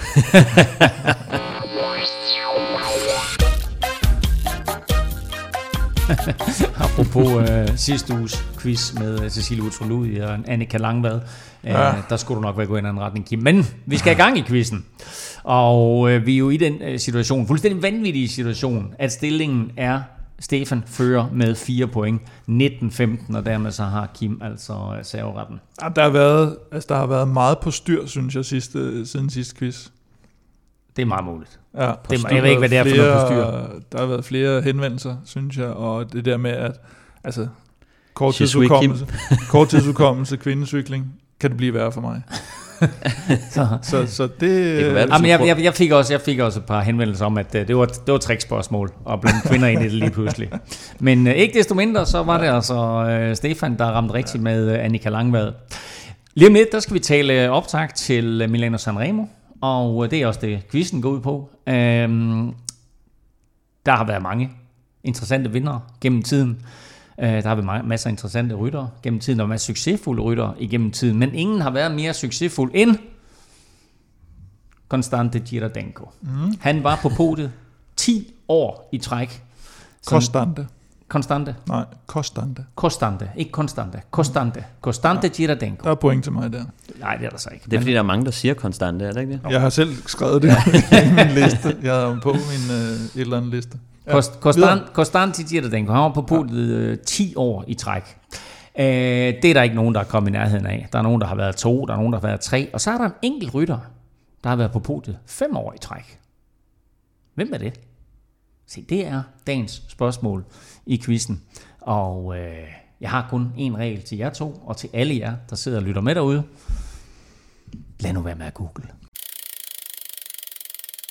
Mens den ene unge belgier tog sig af Strade Bianche, så tog den anden sig af etabeløbet Vuelta a Burgos. Stortalentet Remco Evenepoel er trådt ind i de voksnes rækker, og i sidste uge der sendte han for alvor en hilsen til alle de etablerede stjerner om, at der er en ny alfahan i byen. Ja, jeg synes øh, specielt den der etape, hvor han, øh, han kører over stregen, og jeg tror, var det den, han vandt øh, sidst vi optog, hvor han, hvor han lige, lige børster støder skulderen, der han kører ind over det. Altså, det var det ikke også, var Brian Holm ude og, og lige sige, at nogle gange så er han måske lige en anelse for smart, ikke? Og, og jeg tror, han skal balancere det der med, når du har den her styrke, så skal du balancere den lidt, øh, og, og han startede også ud med at få lavet en eller anden tøjkollektion nærmest, da han var seksten år, ikke? Så han skal, han skal balancere den. Jeg synes, han har holdt den indtil nu. Men det var vel sagtens en fodboldkollektion? Nej, det var, det var noget sygt. Okay. Jeg synes egentlig, han har holdt den okay, men, øh, men jeg tror, han skal, han skal sådan lige, lige passe på. Remco Evenepoel vil, vil, har han selv sagt gerne køre med om den samlede sejr i Giro d'Italia. Stefan, hvor stor forskel er der på at køre et løb som Burgos og så en tre ugers Grand Tour? Øhm, det, der er stor forskel. Det, jeg, jeg har ikke selv kørt en, øhm, men, øh, men vi har jo set mange gange, hvor stor forskel der er. Altså, nu har Remco kun kørt fem til, jeg tror, hvad er det længste, han har kørt syv dages etapeløb, som han vandt i Vuelta San Juan i, i år. Nu har han jo vundet San Juan, Vuelta Algarve og Burgos øh, på stribe. Så, øh, det, svarer, det svarer nærmest det tre ugers løb. Ja, ja. Nej, som det, jeg tror, at, at, at den store forskel for ham bliver, altså det er også det, det, det de er bekymret på på Quickstep, det er, om han brænder ud undervejs. Og de har jo tidligere sagt, at hvis de kan se, at det bliver for hårdt for ham, så, så hiver de ham ud af løbet. Men hvis han sidder i top tre, så tror jeg ikke, de hiver ham ud. Og lige nu, der, der, der tyder det altså på, at øh, han kommer til at starte øh, rimelig skarpt. Jeg tror rimelig skarpt ud. Gør du det? Ja, jeg begynder at skulle tro på ham. Kim, han, han er tyve år gammel. Vi har set erfarne ryttere ja. øh, se super gode ud, og så bare gå ned i uge tre. Mm-hmm. Altså seneste eksempel, øh, er øh, også fra Giroen i øvrigt, var jo Simon Yates. Ja, men jeg, og, og, og han er jo det, mere og, erfaren. Altså, og det burde også, mere. Og Roglic gjorde det jo faktisk også. Øh, det er fuldstændig rigtigt. Øh, men... men øh, ja. Ja, det er det, da ikke, det, er da, det, er da det seneste eksempel. Det der er problemet med, eller i går så er problemet med Remco, det er jo, at de der ting, hvor man siger, nej, det kan han ikke, så gør han det alligevel. Ja. Og så siger altså, klassiker Søren Sebastian, der sådan, nej, det, det kan han jo ikke, men mm. det gjorde han så alligevel. Men jeg tror også mere, det, det, det, det, det skulle ikke undre mig. Jeg tror også mere, vi, vi, vi ser på, også som jeg tror, jeg skrev lidt med Kim om, altså enten så ser vi ham tage hele lortet, eller også så kommer det til at være sådan, at han, han laver så sådan Yates over, ikke? Ja, ja, altså hvor han... går for hårdt, og det tror jeg bare, at nøglen for Quickstep er at tøjle ham ja. øh, i de første, den første uge, de første par, par bjergetapper, hvor de siger, at du skal ikke, altså, så fint nok, hvis, hvis øh, der er en eller to, der kører fra dig, og så, øh, så, så hold dig ja, i skindet. Man, der kan man så sige, med, med, med den sportslige ledelse på Quickstep har jo været meget vant til endagsløb og klassikere ja. og så videre, så de har måske i virkeligheden ikke den helt store, jeg kan ikke huske alle deres sportsdirektører, men, men det er jo meget endags sportsdirektører, de, mm. de har, ikke? Så, så måske kan det blive deres akilleshæl, at de, at de ikke formår at have den der etapeløbserfaring øh, på, på højeste niveau. Ja, altså hvis han nu kørte på, øh, på Ineos, så, øh, ja, så ja. kunne det være, at han havde lidt større chance for at tage en samlet sejr, men, Men det bliver spændende at se, hvordan det griber det an. Han har umiddelbart virket til, at han, han har evnerne til at vinde. Så, så jeg glæder mig bare til at se, men det er jo altså spændende, meget det bliver, uvist. Det spændende det bliver det der med, med, med flere bjergetapper i træk, og hvordan han reagerer på det, og så netop videre. Ikke? Og så selvfølgelig over, over I tre uger. I teorien, så har, så jo yngre man er, så restituerer man jo bedre. Så i teorien burde det jo ikke være, men vi har bare set så mange gange, at det kræver noget erfaring for at holde mm. ud i de her uger, ikke? Så, så jeg tror, at, at øh, og, og indtil videre, så når vi griber fat i historien, så øh, er der ingenting, der er gældende for Remco Evenepoel. Så, øh. og, og, og apropos det, Kim, så havde du jo en, en meget rammende beskrivelse af ham og Wout van Aert på Twitter, de her to unge belgiere. Ja, jeg tror, det var en belgisk journalist, der skrev, at, øh, at nu var, øh, fandt, at de var jo helt i ekstase efter den weekend selvfølgelig, og, og, og fair nok, øh, fred være med det. At, at Van Aert, han var jo den nye uh, Roger de Vlaeminck, og, og, og Evenepoel har vi jo allerede fået etableret som den nye Eddy Merckx, så de er jo, de er jo fyr og flamme dernede. Og, og det er også uh, fortjent og, og tiltræ. Altså man under jo sådan et land, der, har, der, der elsker cykelsport så meget, at, at, at de får en masse succes, så, så det fortsætter dernede. Så ikke deres fodboldlandshold overtager hele målvinden. De har higet efter en ny Eddy Merckx, og nu har de måske, som du siger, Kim, både en ny Eddy Merckx og en ny Roger de Vlaeminck. Og mens de her to unge belgier, de viser sig frem på verdensscenen, så har nogle danskere også markeret sig. I sidste uge, der talte du, Stefan, med Andreas Krohn, et interview, du kan høre her på Veloropa Podcast. Og et par dage efter, der nappede han både bjergetrøjen og ungdomstrøjen i Route d'Occitanie, altså det vi før har kendt som Route de Sud.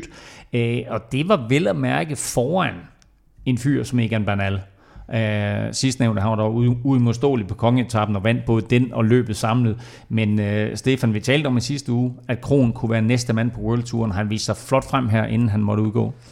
Ja, altså han, øh, han var jo udbrud og, og tog, tog bjergetrøjen og, og nogle bonussekunder og, og kom med hjem øh, på en, en, en forholdsvis hård dag faktisk, øh, første dagen.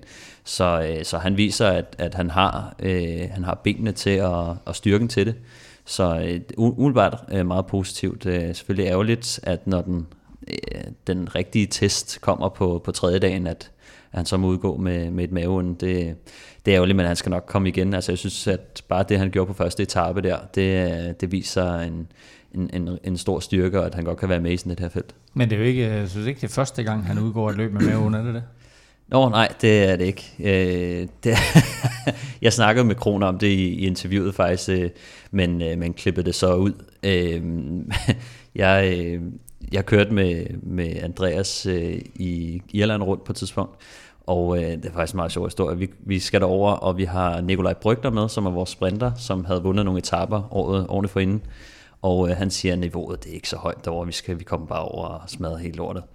Og øh, så kommer vi derover, og så øh, på første dagen, så niveauet er faktisk lidt højere, end øh, vi lige havde regnet med. Vi kører kun femmandshold, og det er et felt på, på to hundrede, eller sådan noget, så det er sådan meget små hold. Vi vinder første etape, har føretrøjen, og så, øh, så på anden dagen, så, øh, så har Krohn øh, ondt, i ma- ondt i mausen. Øh, og øh, og han, han prøver at, at gå, gå til start, men han må, han må udgå med, med de her syvogtredive i feber, eller hvad han havde. Ej,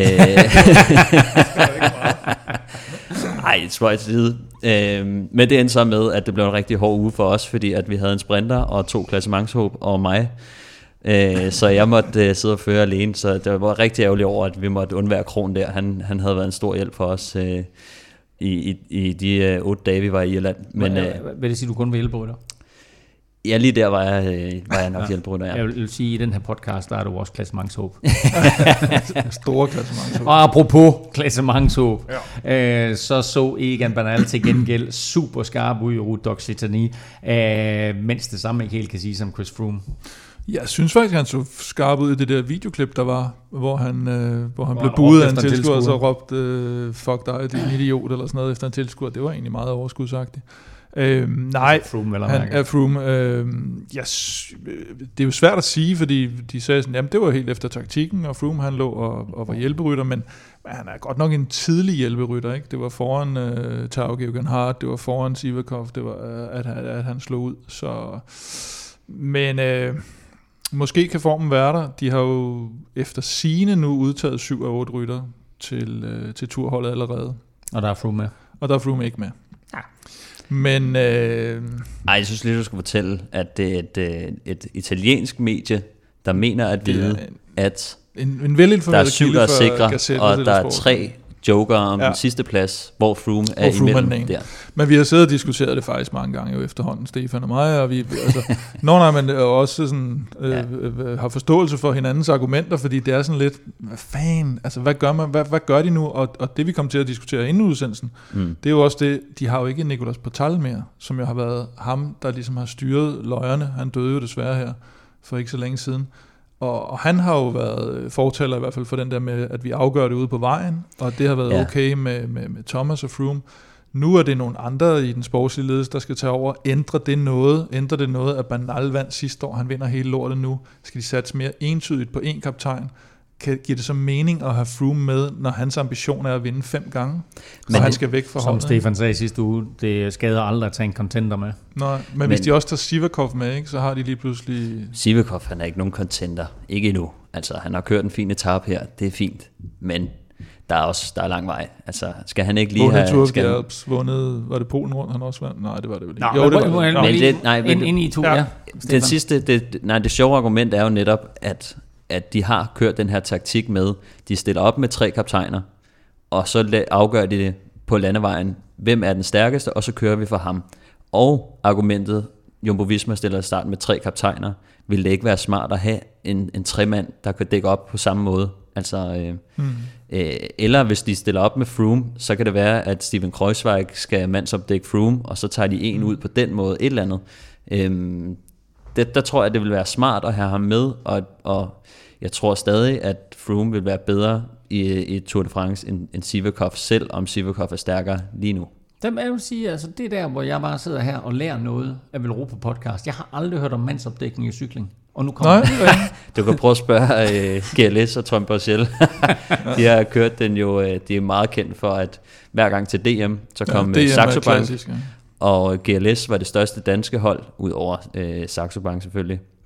Øh, og så var det bare at sætte mandsopdækning på, og det havde øh, C R C-Saxobank-rytterne øh, jo, fordi at, så sad der bare en rytter klinet til deres hjul, og det var bare mandsopdækning hele dagen. Mm. Så det er en taktik, som man, som man ofte bruger på de store hold, dem som man ved for succes, det er bare, du følger bare ham, og det ser man jo også i sprinter og i alle andre. Øh. Du ser det hos det år, hvor øh, Van Sommeren vinder Paris-Roubaix, og Lars Bak bliver femmer, tror jeg. Der, mm. hvor, de, hvor, hvor alle nærmest mandsopdækkede Fabian Cancellara, og oh, derfor blev det, det sådan helt vildt underligt. Det, det, det, det er et endagsløb, og det er det også det, du snakker ja. om, Stefan. Her der snakker vi tre ugers Tour de France. Jo, jo, selvfølgelig. Altså, der, der, det er svært at mandsopdække en mand i, i tre uger, men i, jo, nej, men i teorien er det jo sådan, altså, at øh, man vil gerne prøve at, at følge. Vi ved også, at mange prøver, har prøvet at fulgt Sagan før i tiden. Det var derfor, at han lige pludselig fik det rigtig svært taktisk i cykelløbet, fordi han havde altså et, et crew på ti mand, der sad i dæk af ham, og så åbnede det op for, for nogle andre, og han blev skide irriteret, og så, så, så, så fuck det hele, og så må de bare køre de andre, ikke? Så, så mandsopdækning, det, er, det, det, er det, det bliver alligevel brugt meget. Mm. Ja. Vi slutter lige af med, med den her resultatgennemgang af et, øh, med et løb, der faktisk er kørt i dag, nemlig øh, Mont Ventoux Challenge, der underligt nok slutter på toppen af Mont Ventoux. Og, øh, og øh, her besatte øh, Alexander Vlasov øh, i dag øh, førstepladsen. Øh, og Kim, ham her, Vlasov, ham skal vi holde lidt øje med i fremtiden. Ja, han blev jo faktisk træer i, øh, i Occitanie, efter øh, Bernal og netop Sivakov, og er en øh, fireogtyve-årig russer, tror jeg, der for to år siden vandt Baby Gino. Og i foråret her, hvor vi kan huske, at vi var ved at falde på halen over, hvad hedder han, der var de sgu da også op af Mont Ventoux. Jeg skal også lige høre, Stefan, hvad er det, den der Baby Gino, hvad den hedder? Åh, oh, det var det, som jeg havde øh, set. ja. Men øh, var det ikke øh, Provence, Tour de Provence, var det ikke der, hvor øh, Quintana vandt på, på en halv øh, Mont Ventoux? Jo. I foråret, og så vandt han på Provence sammenlagt, og der var vi alle sammen. Nu er Quintana nummer to i det løb, Alexander Vlasov. Og nu har vi så her, vinder han øh, Ventoux foran øh, Richie Porte, og foran mange af de store navne, også Quintana, Lopez, Aru. Og Lopez ser sgu ikke alt for godt ud heller, nu vi snakker, snakker Froome bliver sat lidt. Han bliver sat med over to minutter i dag, og han skal være turkaptajn. Så hvis ikke han når at komme i form, og Vlasov han fortsætter sin fremgang, så... Vlasov han blev jo også fire i Tour de l'Avenir, ungdomstour de France. Ja. Det var det år, Pogacar han vandt, og Ivan Sosa, som kører på Ineos, han blev nummer seks. Ja. Så han har altså, han er en af de her øh, talenter, som har været der lidt, som vi faktisk ikke har lagt mærke til, men hvis man kigger grave lidt dybere i, i nogle ungdomsløb og så videre, så, øh, jeg tror, så, så er han Kim der. Faktisk en gang tidligere i øh, Veloropa Podcast har pointeret, at man skulle holde øje med Alexander Vlasov, så hermed øh, gentager vi altså den opfordring, hold øje med Alexander Vlasov. Så skal vi tilbage til vores egen lille andedam, og som vi talte om i sidste uge, så var det mest sandsynligt, at den danske Tourstart tyve enogtyve blev udsat til tyve toogtyve, og allerede i mandags kom meldingen så fra Københavns overborgmester Frank Jensen, at Tour de France i Danmark udskydes et år. Kim, hvad ved vi om den nye Tourstart? Jamen, vi ved jo ikke øh, ret meget mere end alt det, vi talte om sidste gang, og at, øh, at det var forventet, at den ville blive udsat. Og så at det er de samme byer, og, øh, og så køres det første juli, anden juli, tredje juli. Så det er til at huske, hvornår øh, første, anden og tredje etape det bliver kørt i hvert fald. Første etape første juli, anden etape anden juli, tredje etape tredje juli. Vel at mærke tyve toogtyve jo. tyve toogtyve, ja. Det skal man lige huske. Man skal ikke møde op næste år første juli, så bliver man slemt skuffet. Præcis. Nå, er det godt eller skidt, at øh, turen bliver, turstarten i Danmark bliver flyttet? Jeg synes sgu, det er meget godt. Altså det, det, som vi også var inde på sidste gang, at det var, så ligger det lidt for sig selv, og vi kan få styr på alt det her sygdomshejs måske, og, og, og det, det er fint. Altså det vigtigste er sgu, at det kommer til Danmark, sådan der. Ja, helt enig. Altså jeg tror, for et sportslige synspunkt, så er det sådan, øh, altså så er det sådan set lige meget, hvornår det bliver. Altså vi snakker også lidt sidst om, at det kan være, at nogle af vores øh, talenter, de lige kan øh, etablere sig lidt mere, eller der kan være, der kan komme nogle nye kometer til, som også kan få lov at deltage i det her. Jeg tror, der er mange af de yngre, der lige, altså dem, der er på vej op, blandt andet sådan som Andreas Kron, som vi lige snakker om, øh, vil måske lige få chancen for at, at komme ind på et World Tour-hold og, og så gøre sig til. Men, øh, men ja, altså der har bare været lidt for meget palaver omkring den her turstart, så jeg tror egentlig også bare, at vi har godt af at udskyde det og så planlægge det lidt bedre. Jeg tror sådan set, det er planlagt fint nok, men, men som sagt, så, så gør det altså, at det ikke kommer i karambolage med, med noget fodbold eller andet, så vi kan se frem til uh, turstart i Danmark i uh, tyve toogtyve. Og lad os lige høre, hvad Magnus Cort sagde, da Kim talte med ham i tirsdags om flytningen af turen fra tyve enogtyve til tyve toogtyve. Og så, så kom der en melding her i, jeg tror endda det var i går, at, at turstarten i Danmark er rykket til, til tyve toogtyve. Hvad, hvad tænker du umiddelbart om det? Jamen, det er sikkert ikke så tosset. Øh, altså, så er man jo fri for, for det fodbold, det ellers ligger oven i og skygger i København, og det, det er sikkert meget godt, tænker jeg. Ja, og til den tid, der, ja, det, der ved man jo aldrig, hvor du kører henad. Men øh, jeg skal nok komme, komme til turen i Danmark. Og du har ikke ligesom nu, Jakob Fuglsang, han var jo meget ude med, at det var ham relativt magtpåliggende, at han skulle køre for et så dansk hold som muligt til turstarten. Er det noget, du, du tror, der vil spille ind hos dig også, at, at man ligesom har den der turstart, og man derfor kigger mere til et eventuelt dansk inspireret hold, end, end man gjorde tidligere? Nej, jeg tror ikke på grund af altså en turstart i Danmark. Selvfølgelig vil, vil et dansk hold altid være, være interessant, men jeg tænker ikke, at, at, at flere af turen starter i Danmark, at det gør det ekstra meget interessant at køre for Danmark. Mm. Og hvad med årets Tour de France? Du har tidligere fortalt, at det ligesom var, det var i hvert fald planen, at du skulle køre. Nu, nu begynder vi at nærme os, hvad der er en tre uger til. Godt og vel. Øhm, hvordan ser du øh, turbarometeret for dit vedkommende? Jamen, træningen går fint, og, og, og jeg tror også, de, de regner med, at jeg nok skal være der. Øhm, men de trækker også udtalelsen meget længe her på... på I F, og vi er stadig en, en relativt stor gruppe. Jeg tror, vi er elleve mand i, i prototruppen, og, og vi, jeg tror, de regner med at ja, tage udtalelsen meget, meget sent. Altså, vi, vi skal mødes og, og træne sammen efter øh, Dauphiné, og først efter noget træning, der vil de så lave udtalelsen. Om lidt kigger vi frem mod Milano-Sanremo, men inden da skruer vi lige tiden fireogtyve timer tilbage, hvor opvarmningsløbet Milano Torino blev kørt.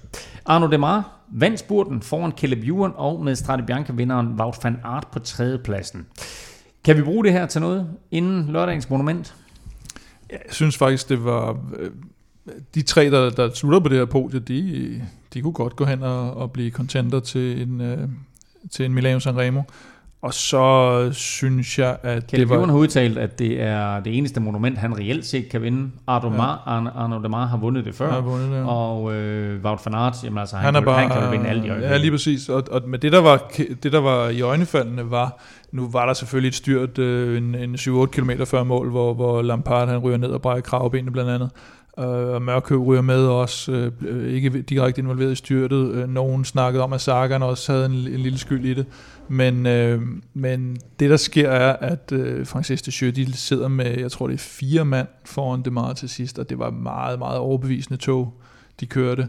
Det er klart, Sam Bennett, han sidder med Shane Archbold, der sidder i de sidste fem kilometer nærmest, og bare sidder og trækker ham, ikke? Og jeg tror, der er to kilometer før målet, så slår han bare ud og sådan, okay, you're on your own. Så der var ikke rigtig noget at gøre, men det var, det var meget overbevisende, det meget, og, og hvis han ligesom har ramt formen der, så, øh, så kan han sgu godt blive lidt farlig. Sagan var, var med, øh, bliver kun, øh, i går så en kun, nummer fire, men måske lidt skuffende for ham, med åbne spurten øh, ret tidligt. En anden, der også var med, og som skuffende kom det nummer syv, det var Fernando Gaviria. Ja, jeg, jeg, jeg tror, den var, lidt, den var sgu lidt mærkelig, fordi at deres, alle, alle tog var blevet smadret, ikke? Så, så den var sådan lidt underlig, den der... Altså på nær Francis Deschamps, så, så lå de andre sådan lidt og, og coastede lidt rundt og, og prøvede bare at finde et hjul. Øh, Sagan var også nede og finde Caleb Ewan's hjul, og så lige pludselig så åbner han spurten for tidligt. Og, men, men Sagan igen, synes jeg også, altså, han viste også, at han er, han er også ved at være der. Ja, det er spændende at se, hvad, hvordan han kommer til at reagere her og resten du, af det her komprimerede efterår. Ved du, hvem der blev nummer fem? Det gjorde øh, Chimolai. Nej. Nå, nej, nej, nej, det er din ven jo. Det var Van Poppel. Det er Danny Van Poppel. Skrev jeg ikke det? Var det Danny? Danny, Danny Van Poppel. Ja, ja. Han er altså på vej tilbage. Oh, no. Han er han er ikke helt tosset. Det her, det var uh, Arnaud Demares sejr nummer toogtres i karrieren, og som jeg lige nævnte før, så har han jo altså før vundet Milano-Sanremo. Uh, Kim, det var i to tusind og seksten, ja. Og det var sådan lidt kontroversielt. Ja, det var der, hvor der var uh, ret konkrete beskyldninger om, at han, uh, han lige havde siddet i, i, i døren i sportsdirektørbilen på vej op ad en af de sidste. Han lige siddet på bagsædet? Ja, lige før. At han havde uh, hævet lidt for meget i, i, i sideruden der.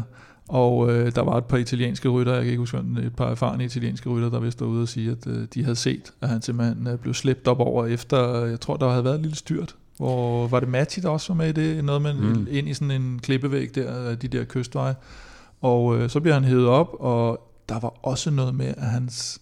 Var det hans Strava eller et eller andet, der havde vist, ja, at han havde kørt han, hundrede kilometer i timen på toppen af sidste kilometer af Poggio eller sådan noget. Han havde taget en, en King of the Mountain på sit pladser. Ja, så der ikke lige bliver stukket forløbig. Men den tror jeg blev slettet igen. Ja, da, den fil blev slettet. Ja. Det, er nok, det er meget nok, at italiensk T V ikke fanger en fransk mand, der snyder. Ja, men der kan man jo tale om, kaos. Apropos, altså, at hjemmebanefordel, det er ikke altid, fordi hvis det var Nibali, der var øh, blevet sat tilbage, så havde der været et kamera. Her der er det udebanefordel. Når mm. det er Demare, så er der ikke nogen, der kigger. Nej, det er rigtigt. Så får du lov til at ja, hænge i døren. Lov, og... Fordi du ved, hvordan øh, ja. med, med Nibali, der, når han... Nej, jeg vil sige, på enkeltstarterne, der kan de godt lade ham. Der er det utroligt så lidt, de filmer ham nogle gange, ja, når han laver ja, store ja, resultater. Men, øh, men, men ej, det var, det, der er sådan en lille, hvad hedder den, Asterix ude foran. foran øh, altså en lille stjerne, stjerne ja, der på ja. Wikipedia. Nå. På lørdag, der køres årets første monument, så Milano Sanremo byder normalt foråret velkommen, men her i to tusind og tyve, der åbner det altså et vanvittigt efterår på monumentfronten. Det er som med eller der er som med alle andre løb taget diverse forholdsregler, og det betyder jo blandt andet en omlægning af ruten. Feltet de kører nu sådan lidt mere ind i landet i stedet for ned langs Middelhavskysten. Hvad betyder den nye rute for feltet? Øhm, jamen, jeg ved sgu ikke lige med Middelhavskysten, hvad, altså hvorfor at de skal køre den anden vej. Øhm. Jamen det kan jeg godt fortælle dig, det er fordi der er et øh, x antal borgmestre i de der små strandbyer, ikke som ikke vil have ja. feltet ind, så de har simpelthen været nødt til at køre en anden vej for at slippe for at køre langs kysten. Jamen, det var godt, jeg, du jeg tror, det. Jeg, jeg tror, altså, jeg ved godt, at der, der er egentlig, på papiret kan det jo godt se ud som om der egentlig er nogle ret væsentlige ændringer, og det kan hele den der løbets øh, rytme og sådan noget kan selvfølgelig blive meget anderledes, men, men det er bare et løb, hvor de her to sidste stigninger, det er simpelthen det kaos og, og, og, og det komprimerede stress, der afgør det her løb, og det, det har det altid været, og det kommer det sgu også til at gøre her, tror jeg. Det, som jeg har kigget mest på, det er, at de, de kommer ikke over den her Passo øh, Tocchini, som, øh, som er den der, der kommer halvvejs, den der stigning, som, øh, som vi kender. Mm. Øhm, til gengæld, så er der kommet to andre stigninger på, som er også er rigtig lange, men ikke så stejle i procenter. Øhm, Niella Belbo og Colle di Nava. Yes, og det er henholdsvis øh, tyve kilometer og tredive kilometer med... Ordentlig bjerg. Ja, nej, men det men er det, det er jo ikke. Men det er, de er lange, men, men altså... Ja, altså det er jo ikke, det er jo ikke et bjerg. På, på, ja. Hvis man kigger på profilen, så tror jeg også, de står til at være fire kilometer med to komma ni procent mm. eller sådan noget. Men hvis du tager den helt ned fra foden, så er det altså en, i gåseøjne, stigning over tyve kilometer, hvor den stiger med en til to procent. Øh, og den samme med, med den næste Col di Nava. Den er jo nærmest tredive kilometer med en til to procent også. Så det er, øh, og det eneste, som jeg tænker på, jeg tror ikke, den kommer til at, at nive så meget øh, på, på rytterne i forhold til, det, det bliver ikke bjergrytter. Øh, altså, det er ikke noget fordel, hvis man hedder Nibali frem for Di Mare. Til gengæld, så tænker jeg, at i forhold til varmeproblemer, som vi havde i, i Strade Bianche også, det er stadig varmt. Øh, nu er det kun, jeg tror, det, det står til at blive treogtredive grader øh, under løbet her. Når man så kører øh, på sådan en stigning med, med to procent, I, i så langt, så bliver det altså ligesom at sidde i en gryde. Øhm, så jo, det kunne hele også... Den, hele den her... Øh, øh, altså, det det hele handler om i Milano-Sanremo, ud over den her vanvittige finale, det er jo at nedbryde folks ja. styrke på den lange distance. Og det er klart, den bliver jo også værre i treogtredive grader end ja, i femten grader i, i foråret, ikke? Så, så, ja. så hvad kommer det til at have indflydelse med, hvor meget de har tilbage, når de rammer den her finale? Det er jo lidt det samme, øh, som vi plejer at se med, at som vi kender fra, fra Milano øh, Sanremo, at når du nærmer dig finalen, og du skal til at lukke op, så er der bare ikke noget. Mm. Og, øh, og hos nogle andre, så er der stadig noget. Men det er det samme øh, problem, vi har igen. Jeg tror bare, at den måske lige kommer til at få lidt ekstra kant mm. øh, i år, end, øh, end den plejer. Altså dem, der har været ude og ligesom lavet recon på ruten, de siger, at den faktisk er endnu hårdere, mm. end den plejer at være. Og så er den faktisk også fire kilometer længere, normalt to hundrede femoghalvfems, ja. I år to hundrede nioghalvfems, ikke at det sådan betyder vanvittigt meget. Stadigvæk den her klassiske afslutning med uh, Cipressa og uh, Poggiokim. Ja, og det er, altså, det er det, der bliver afgørende. Og det, man kan jo håbe på, fordi hvis man, hvis man, jeg synes jo, de mest spektakulære afslutninger er jo dem, hvor du ikke rigtig ved, bliver det en spurt stadigvæk, eller holder ham her hjem, eller bliver det de der, vi havde den der med Sagan, eller Alaphilippe og Kwiatkowski for eksempel, den der afslutning, hvor de jo nærmest er en millimeter fra hinanden, ikke? Det her, hvor du, hvor du har den her vilde suspense over de der to stigninger, det, det er jo det fedeste, i stedet for at der bare sidder en gruppe på halvtreds mand, og man kan se, om de kommer, de cruiser den over, fordi de har været ja, der. Så får vi lige tilført noget, noget Wout van Aert og noget Van der Poel ja, ja. Øh, ind i, som også godt kan lægge lidt ekstra tryk på, øh, på sådan en Poggio-stigning. Jo, så hvis folk er på limit der, når de rammer de to ja. sidste, så er der vel alt andet lige en øh, bedre chance for, hvis der er en, der sidder med noget overskud, og han så lige kan... kan rende fra dem der, ikke? Det kan også være, at vi får sådan en Bonifacio-angreb igen, som ja, holder til mål. Altså. Ja, kraftedeme flot. Ja, eller Nibali, der han lavede det der ja. trick for et par år siden. Kim, du talte med, med Magnus Cort, som sagt, tirsdag aften, mm. hvor han jo blandt andet spåede sig selv i top ti, men uh, siden da, der har uh, holdet ændret taktik. Ja, det, det er rigtigt, og øh, som vi skal høre i interviewet, så, så havde han jo regnet med, at han i hvert fald skulle have en som minimum delt kaptajnrolle, og han er blevet nummer, nummer otte, elleve og femten her de seneste tre sæsoner. Øhm, og så har de et øh, taktikmøde, og så, så skriver han til mig og siger, du, øh, ved du hvad, det skal nok ikke spille på mig så meget alligevel, fordi øh, vi skal køre for Betjold. hundrede procent. Så, øh, så det, det var han selvfølgelig lidt ærgerlig over, og, og, og jeg synes også, det er lidt underligt faktisk, fordi han, han kører en godt, godt Strade Bianche, han vandt Flandern Rundt sidste år, men han har, altså, han har sgu ikke fået det til at spille i, i, i Milano-Sanremo. Jeg tror, hans, hans bedste placering er nummer seksogtredive. Men det er klart, hvis de siger, jamen ruten er hårdere, det bliver varmere, Betjold klarede det godt i varmen, han er italiener, han er italiener. Øh, der bliver simpelthen spredning her på den sidste, de sidste par stigninger, så, så det bliver ikke noget sprinterværk. Vi har, en, en, vi har det bedst med at, at holde ham inde, så, så, så er det jo rigtigt set. Jeg, jeg tror også, at, at, at altså, øhm, de må have analyseret den her anderledes. Jeg, kan, jeg har svært ved at se, hvordan de skal hjælpe ham. Altså sådan et helt hold bakke op om ham. Altså hvor, hvor det giver en fordel, at man ikke kan sige, at Cort han får en fri rolle. Ja. Øhm, altså der, der må være et eller andet. Jeg ved ikke, om de lægger an til et eller andet øh, noget sjovt øh, noget sjovt angreb et eller andet sted hen. Altså jeg synes det er mærkeligt, hvis medmindre de skal sætte øh, Cort og hele holdet frem for at føre øh, og så lægge an ja. til et eller andet øh, Poggio angreb, men men altså men nogle gange man kan sige, er det også bare for at ligesom have ja. rene linjer, ikke? Og han er også lige blevet nummer fire i Strade Bianche, ja, ja. så øh, han har vist noget form, og der er noget hjemmebane, øh, men, øh, og, og så kan man sige varme og, og alle de her ting. Øh, men altså, det, det, det, det lyder lidt sjovt, men det kunne godt være, at de havde, de havde en eller anden lidt speciel taktik. Men lad os prøve at høre, hvad, hvad Cort han sagde i tirsdags, og det her det er altså vel at mærke inden meldingen om, at han nu skal køre for Betjold. Milano-Sanremo. Det er jo egentlig et løb, du, du altid har lidt store forventninger til. Ja, det er det. Øh, det er jo et løb, hvor det er gået ret godt, vil jeg sige, ikke? Uden, uden jeg lige har kørt mig i top fem endnu. Men øh, det håber jeg på, at jeg kan få lavet om på. Og hvordan med din situation på holdet? Er det, er det dig, der skal køres for, eller har I, har I fået lavet noget, noget taktik for dagen? Øh, jeg har ikke lavet taktik endnu, øh, men jeg får ikke en, en ene kaptajnrolle. Øh, Det gør jeg ikke, men, men jeg håber da på, at jeg kan få lov at passe mig selv, og, og så sidde og vente på spuren. Og den nye, der er lavet en lille smule om på ruten, har, har du fået nærstuderet den, eller tror du, det kommer til at betyde noget for, for løbets udfald? Ja, jeg vil sige, det, det er da en del øh, ændring, der er. Øh, det kan godt være de sidste, øh, altså de finalen er den samme, ikke, men... Øh, Det er, jo, det er jo noget anderledes, om, om der er nogen, der vil lægge enten pres på opad, på vej ud til kysten, eller, eller nedad måske, øh, også kunne, kunne være en mulighed. Øhm, så på den måde er det der anderledes, og man skal i hvert fald være, være vågen på det. Øhm, vi har jo nogle gange nogle spiltips her i, øh, i Veloropa Podcast, og jeg kunne godt forestille mig, at vi ville prøve at opfordre folk til at spille lidt på dig i måske top ti, top fem, top tre. Hvor, hvor, hvor højt lander du op i dag, hvis du selv skulle anbefale sådan et spil? Jeg håber, der er højt. Jamen, jeg skal nok være i top ti. Det skal nok være. Og hvad siger du med vejrudsigten? Du vil helst ikke have fyrre grader, tænker jeg?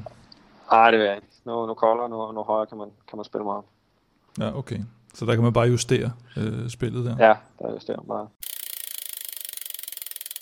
Man får, øh, man får næsten helt ondt af at høre af Magnus her, når man hører hans optimisme i det her interview. Øh, Kim, han, øh, han glædede sig, han troede på en top ti. Ja, og det, jeg tror faktisk, at, at vi har, eller jeg har, har klippet det værste ud, fordi jeg spurgte ham faktisk også, at hvis han skulle sige en placering, og så, så sagde han nummer et. Okay. så, og den tænker jeg, den bliver, det bliver for voldsomt at, at have den. Men det er meget sjovt at høre jo netop, fordi nu, nu har vi jo historikken, og at, at vi kan se her, hvordan han ligesom har troet, at han skulle køre det her, mm. og så kommer de så, så til taktikmødet, og så sker det. For det her, det sker jo for professionelle cykelrytter, ikke? De tror, nå, nu har jeg den her målsætning, og, og Milano-Sanremo er et løb, han, han har, har, har set frem imod hvert år, og, og, og haft den her ambition om en, om en podieplacering, ikke? Så så må vi bare sige, at der, så, der er nogle rytter, der er bedre til at håndtere det end andre, at de lige pludselig bliver sat til at, at være hjælperytter.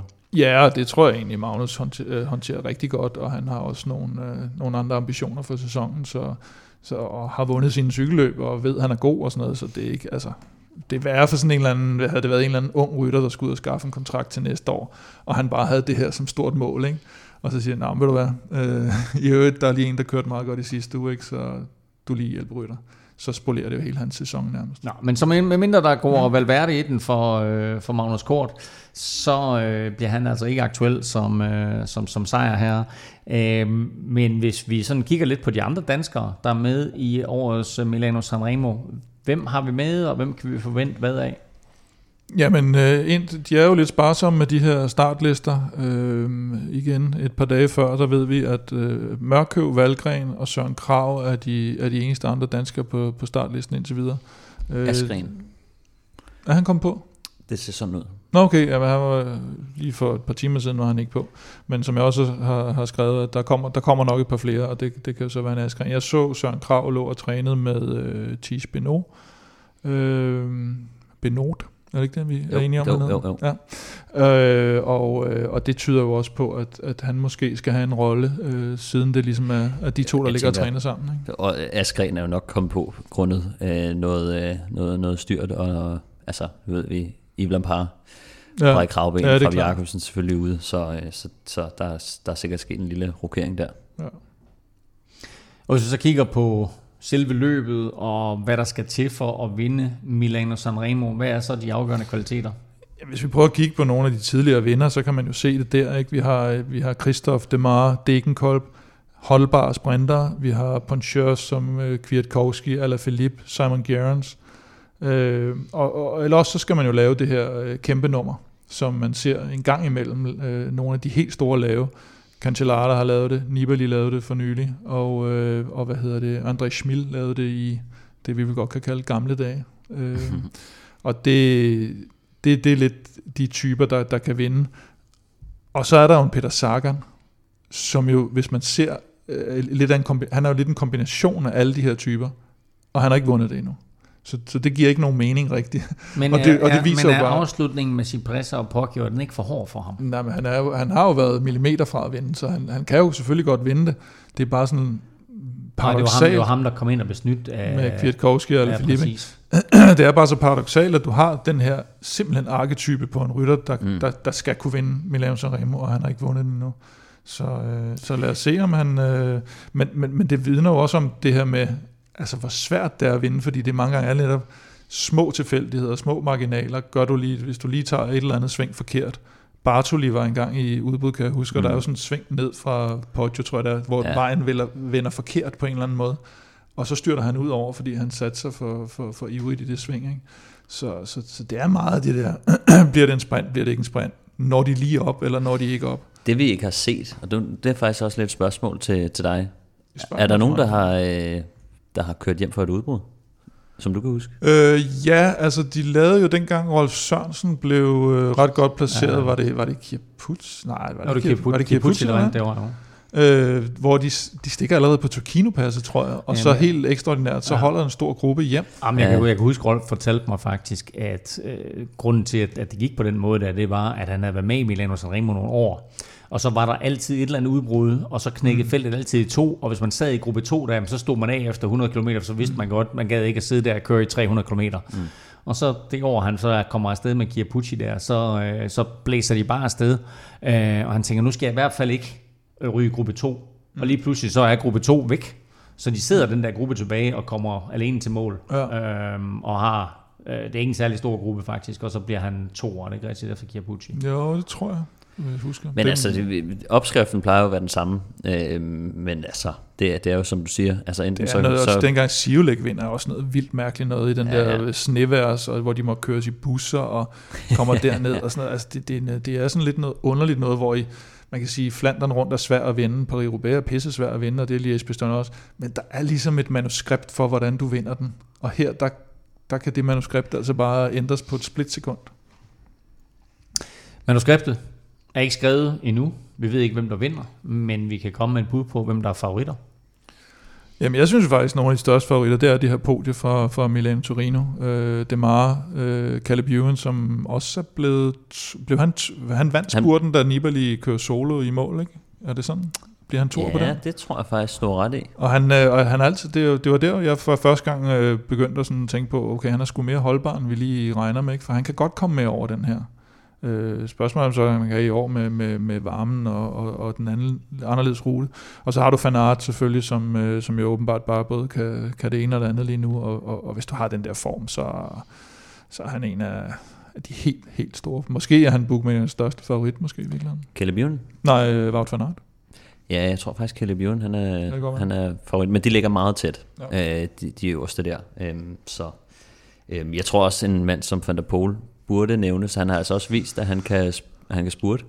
Ja, men han mangler bare den der rutine, ikke? Og har ikke kørt de der løb, ja. Og det kan nogle gange blive lidt øh, ja, så bøvlet for den ham. Tekniske nedkørsel, nu ved vi, at han er en god tekniker, men er nok ikke så vant til den nedkørsel. Øhm, og, og, og de tre hundrede kilometer i benene, og, ja. og så videre, og varmen og sådan noget. Der er nogle ubekendte hos ja. ham, men helt sikkert en type, som godt kunne gøre det. En mand, der har rigeligt med rutine, det er Philippe Gilbert. Han er det ham med jakken? Det er ham med jakken. Han øh, kæmpede sig i mål i Strade Bianche, øh, selvom han udtalte bagefter, at han havde allermest lyst til at stå af. Han mangler kun Milano-Sanremo i samlingen af monumenter. Han har vundet de andre fire, det her det er det eneste, han mangler. Kan han vinde på lørdag? Ja, teknisk set kan han godt. Men altså, man må formode, altså, det, det bliver også lidt svært at balancere den internt på holdet, fordi det, det, alt andet lige burde de jo bare sætte til alting. Altså hvis E F skal gå hundrede procent efter Betjold, så skal Lotto Sudal gå hundrede og tyve procent for Caleb Ewan. Men men formentlig fordi han er den rytter han er, og han har det her med at han mangler den her, så får han vel et skud, altså enten et, et, et udbrud relativt langt udefra, eller så må du stikke på Poggio, så kan, de, så kan du sætte pres på de andre, og så kan Calabioen lægge lidt på, på hjul dernede, så han får nok et skud øh, og får lov at, at lige give den en, en det må man da håbe for ham, fordi det, mm. det er det, han ligesom har, har sat sig på. Ja, det kan blive et meget fint one-two punch, de kommer med der, Lotto Sudal. Lidt senere, der får du Kim Stjerner til Milano-Sanremo, og naturligvis Stefans staldtip. Mine stjerner, det er vores nu syv hundrede og treoghalvtreds støtter på ti punktum d k. Tak til jer alle, erfarne støtter som nye. Uden jeres hjælp, der havde vi altså ikke kunne køre Veloropa Podcast her i tyve tyve. Vi har som altid gang i en lodtrækning, og den her øh, præmie, øh, den her fede Philippe Gilbert V M-jakke fra Yorkshire sidste år, den skal vi faktisk have trukket lod om nu, fordi vi altså har krydset de her syv hundrede og halvtreds, som vi satte os som mål. Og øh, som Stefan lige nævnte i starten, og så er der også lidt øh, en, en drikkedunk og en musette, og så den her øh, regnværsholder til, til telefon eller til kontanter fra øh, Uno X, som vi har fået af Niklas Larsen. Stefan, mm. du er manden bag lodtrækningen. Vi skal have fundet en vinder. Hvem men, er den heldige? Men, men, men prøv at høre, jeg, jeg tror faktisk, den er blevet væk. Hvad for en? Ja. Nå, Philips Bjerg-jakken. Ja, nu, nu, nu får du ikke lov til. Nu må du lige tage den ned fra væggen. øh, nej, jeg har, jeg har uh, trukket en vinder ud, og ja. øh, det er en, uh, faktisk en, en heldig, en af de relativt nye uh, støtter. Ja. Det er Emil Madsen, som har vundet. Sådan. Så, øh, så, så vi skal søn skulle da ikke. Nej. Han hedder Emil, din søn. Emil Plesner. Det er Emil Plesner. Nu går der rent Tina Lund ja. i den. Sådan, jamen, uh, hallo Emil Madsen. Uh, tusind tak, fordi du støtter. Og uh, tillykke med den her Philippe Gilbert-jakke plus det løse. Og uh, kunne du derude tænke dig at vinde nogle af vores uh, lækre præmier? Vi har endnu ikke den næste præmie på plads. Det skal vi lige... Uh, men ja, kan, men kan, kan, har... kan vi åbne op med den her, Kim? Nej, men Hva? Hvad vi, vi må lige sige den næste gang, fordi jeg kan simpelthen ikke huske det. Det er ærligt snak. Men der er faktisk en, der har henvendt sig med noget... Var det noget Valgren, tror jeg? Nå, fedt. Fra Tour de France måske i virkeligheden. Det var meget godt, du lige gemte den til næste gang. Det var godt. Ja, det, var fedt, det var fedt, vi nåede at snakke om det, inden vi gik i luften. Ja, det er super. Det Nå, står, super det står i manuskriptet på side treoghalvtreds. Det korte lange det er. Der kommer en fed præmie. Vi sætter en ny lodtrækning i gang øh, i næste podcast, og øh, den kan du naturligvis være med i. Øh, kunne du tænke dig at vinde den, så foregår det altså ved, at du støtter os inde på ti punktum d k. Beløbet er valgfrit, og du donerer hver gang, vi udgiver en ny podcast, og når du så donerer, så deltager du altså automatisk i vores øh, lodtrækninger. For alle lodtrækninger gør vi det jo på den måde, at for hver femmer du donerer, der får du et lod i puljen, så jo større beløb, jo flere lodder, og dermed altså større chance for at vinde. Gå ind på veloropa punktum ti punktum d k og vær med i flokken.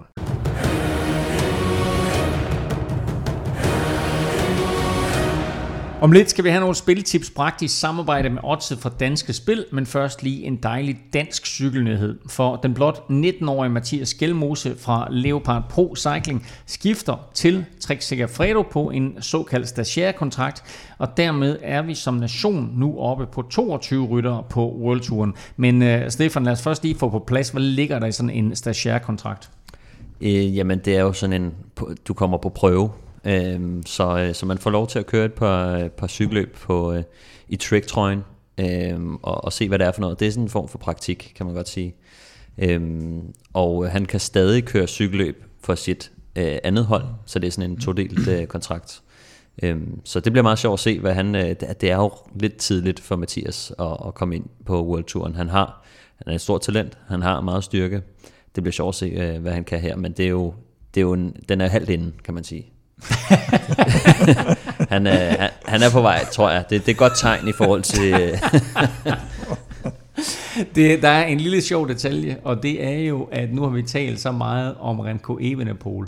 Ham og Mathias Gjelmose mm. havde jo egentlig sådan et battle om, hvem der var den bedste unge rytter. Ja, altså, men da, da, da vi, vi har jo, havde jo Remco med, da, da der ikke var nogen, der kendte ham. Eller det var der, ja. Hvis man havde fulgt med i juniorcykling. Og der nævner han jo Mathias og siger, ja. det, jeg regner med, det er ham, jeg skal kæmpe med til V M. Og så, så sker der noget, Stefan? Øh, ja, for Mathias? Mm. Jo, altså han, øh, han, øh, han, han røg jo lidt i fedtefadet med, med den her øh, dopingsag, som jo øh, måske ikke er en så alvorlig dopingsag, som, øh, som man først skulle tro. Det var et, et stof, som øh, der hed methylhexanamin, okay, som ingen kender. Men det er sådan et, øh, skulle være et lidt en form for, for sløringsmiddel, og øh, som historien går på, så øh, var det noget med, at Mathias havde taget noget, øh, sådan noget pre-workout, øh, et eller andet, måske lidt for, for shady. Øh, Men han fik kun ti måneder, ikke? Var det ikke sådan? Jo, ti måneder, og det, den blev sluppet relativt sent. Jeg kan huske, jeg, jeg, jeg snakkede med, jeg skrev faktisk lidt med Mathias dengang, og sådan, hvad, hvad med D M, og hvad med V M, og alle de der ting, og sådan noget, og så, så, så, så var det noget med en knæskade, og sådan noget, og så... Ja, det kommer han jo ned på Veloropa Caféen, og ja, så er jeg ja, blevet knæskadet. Ja, og så, så fandt vi ud af, at, at det var den her sag bagefter, ja. men, men ja... Øh, ja. Ja, ja, ja. Ja. Super spændende at følge Mathias Skjelmose her resten af efteråret, og som du siger, Stefan, så kommer han altså både til at køre noget løb for Trek Segafredo og for Leopard Pro Cycling. Nu skal vi så til øh, de længe ventede stjerner, øh, Kim, fordi øh, det gik jo sådan nogenlunde i sidste uge med dine stjerner til, til Strade, så nu glæder vi os til at høre, hvem du har øh, i stjerneparaden her til Milano-Sanremo. Jeg synes sgu egentlig i forhold til, at der var fandme ned, hvor mange der røg fra, så, så, ja. så ramte jeg da de fleste af de ja, ja. stjerner, der også sad med til sidst. Men, øh, nej, du havde kun fire stjerner, så var for nart. Ja, jeg vil sige, Formolo havde jeg sgu heller ikke set. Det var, øh, nej. nej. Øh, nu bliver jeg jo så helt bange for, at der kommer nogle ekstra på, øh, på startlisten efter... Jeg har lavet stjernerne her, ja. men, øh, Nå, men vi glæder til at høre, om du har Kasper Askren på. Dem, ja, det har jeg ikke. Godt, vi skal have stjernerne, vi starter nedefra. Vi starter så først, nedefra.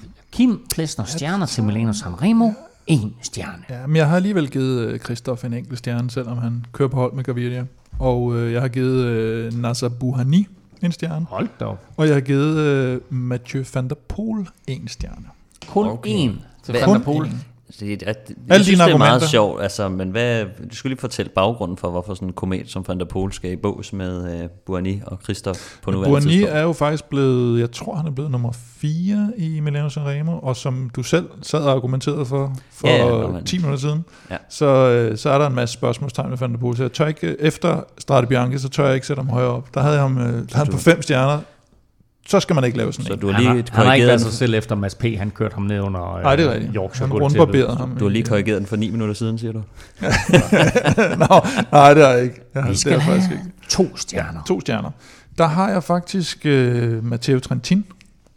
Jeg har øh, Gaviria, og jeg har Viviani.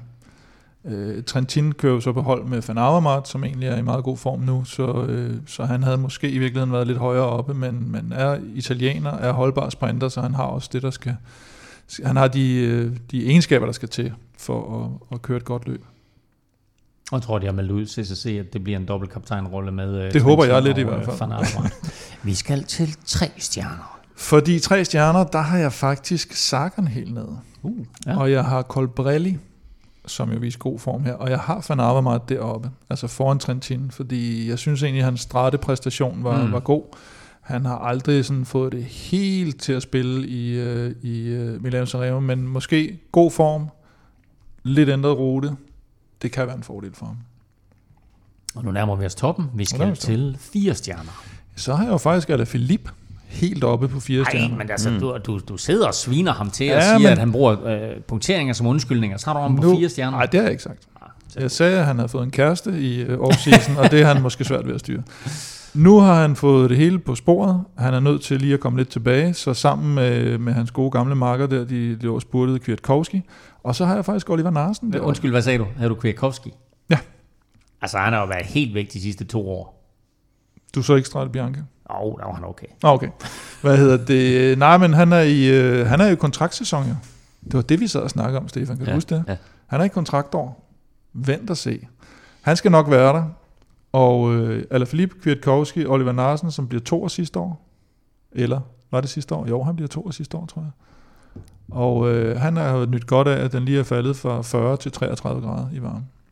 Jeg siger bare, at alle dem her, du har nævnt, der kommer Kwiatkowski ikke i top femten. Bare lige en hurtig bemærkning. Nå, den, vi skal noterer, til, den noterer vi også. Vi, vi skal ja. til det, det drejer sig om, nemlig Kim Plesners Milano Sanremo stjerner. Her er de tre ryttere med fem stjerner. at det er en kæmpe overraskelse. Nu var jeg jo to gange tidligere i udsendelsen havde siddet og sagt, at det er podiet fra Milano Torino. Så Caleb Ewan, Wout van Aert og Arnaud Demare i måske i virkeligheden i den rækkefølge.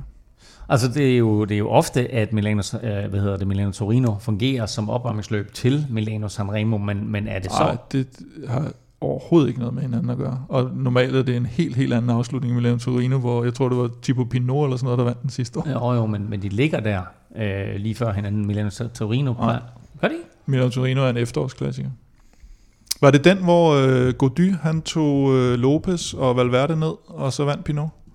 Det, det kan jeg lige prøve at undersøge, mens du... Uh, Eller var det Uran? Okay, nå, men det, er, det, det har jeg misforstået så. Uh, hvad hedder det? Jeg synes bare, jeg synes bare den plejer at ligge der. Uh, men, uh, men det er vel... Altså, man det kan, er Tirreno Adriatico, du tænker på, måske? Uh, Woods, han vandt foran Valverde sidste år. Nå, og så er det, Yates, så er det Adam året Yates før. På tredjepladsen. Ja, men det er året før. Du så ved, det... et år tilbage, det kan jeg aldrig huske. Godt, nå, men så, så lader vi så den ligge, ja. Men øh, der fik vi altså dine tre øh, topryttere, dem med fem stjerner, og som du selv har nævnt på gangen, det var altså podiet fra Milano Torino, der blev kørt onsdag. Vi skal have nogle spilforslag på banen, og her har vi jo som altid tre kategorier, og lad os øh, lægge ud med, som så vanligt, Velropas vinder. Ja, nu er det jo nogle, øh, nogle hårde drenge, vi har på fem stjerner, så, så øh, Caleb Ewan har vi som favorit. Man kan... Fedt den lidt og spille den i top tre. Den, den har vi fået boostet, ikke Stefan? Jo. Til to komma femogfirs fra... Jeg tror det faktisk, det er fra to komma fem eller sådan noget. Ja, måske ja. Endda to komma femogtredive, som jeg husker. Ja, det kan ja. Nå, men i hvert fald et, et dejligt odds. to komma femogfirs, næsten odds tre på Caleb Ewan i top tre. Ja. Det, det, og hvad giver det, han som vinder? Og vinder, der har du altså syv komma fem. Det, det er ikke helt tosset, hvis, øh, hvis det er, det bliver nogenlunde samlet som... som det plejer at gøre. Det er et, det er et super godt odds i hvert fald. Vi skal til øh, Stefans staldtip, og øh, Stefan, der må vi sige, at øh, den gik jo i den grad hjem i weekenden. Odds fire komma fem var der på Wout van Aert i top tre, ja. øh, og den, øh, den gik jo hjem uden problemer. Hvad har du til at se i dag? Ja, og så mit, mit Søren Krav odds, den fejlede så. Det snakker vi om. Den, den skal man lige trække fra, men det er stadig et plus.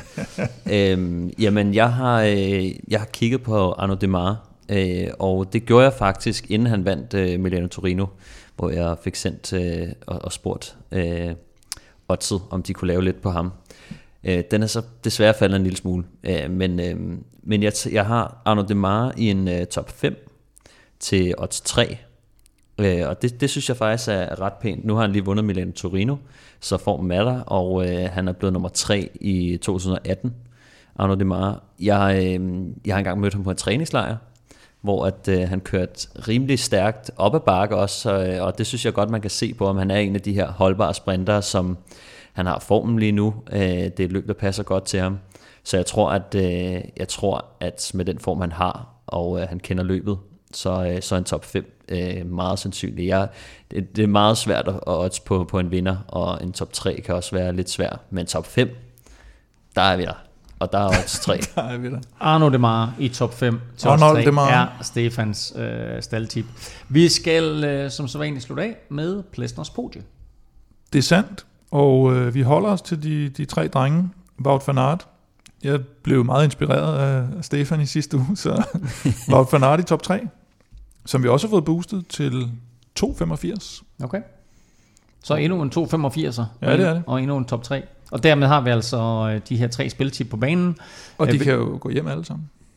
Ah, de kan gå hjem alle sammen. Se, det var smart. Velropas vinder, Caleb Ewan i top tre i Milano Sanremo til to komma femogfirs. Stefans staldtip, Arnaud Demare i top fem til odds tre. Og Plesners podie, Wout van Aert i top tre til odds to komma femogfirs. Det var ugens spiltip, bragt i samarbejde med Oddset fra Danske Spil.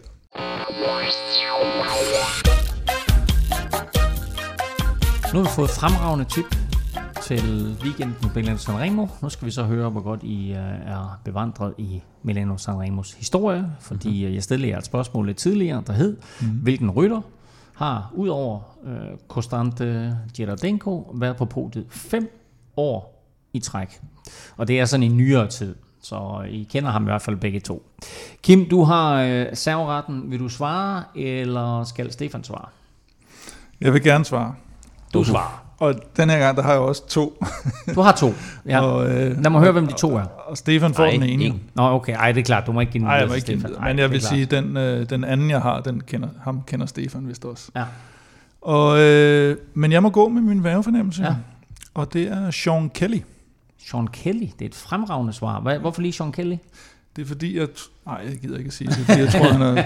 Jeg synes, at der er et eller andet med Paris-Nice og Milano-Sanremo med ham, men øh, jeg kender godt en, øh, en anden rytter, der har vundet det syv gange eller sådan noget, som Stefan sikkert siger nu. Okay, godt. Syv gange.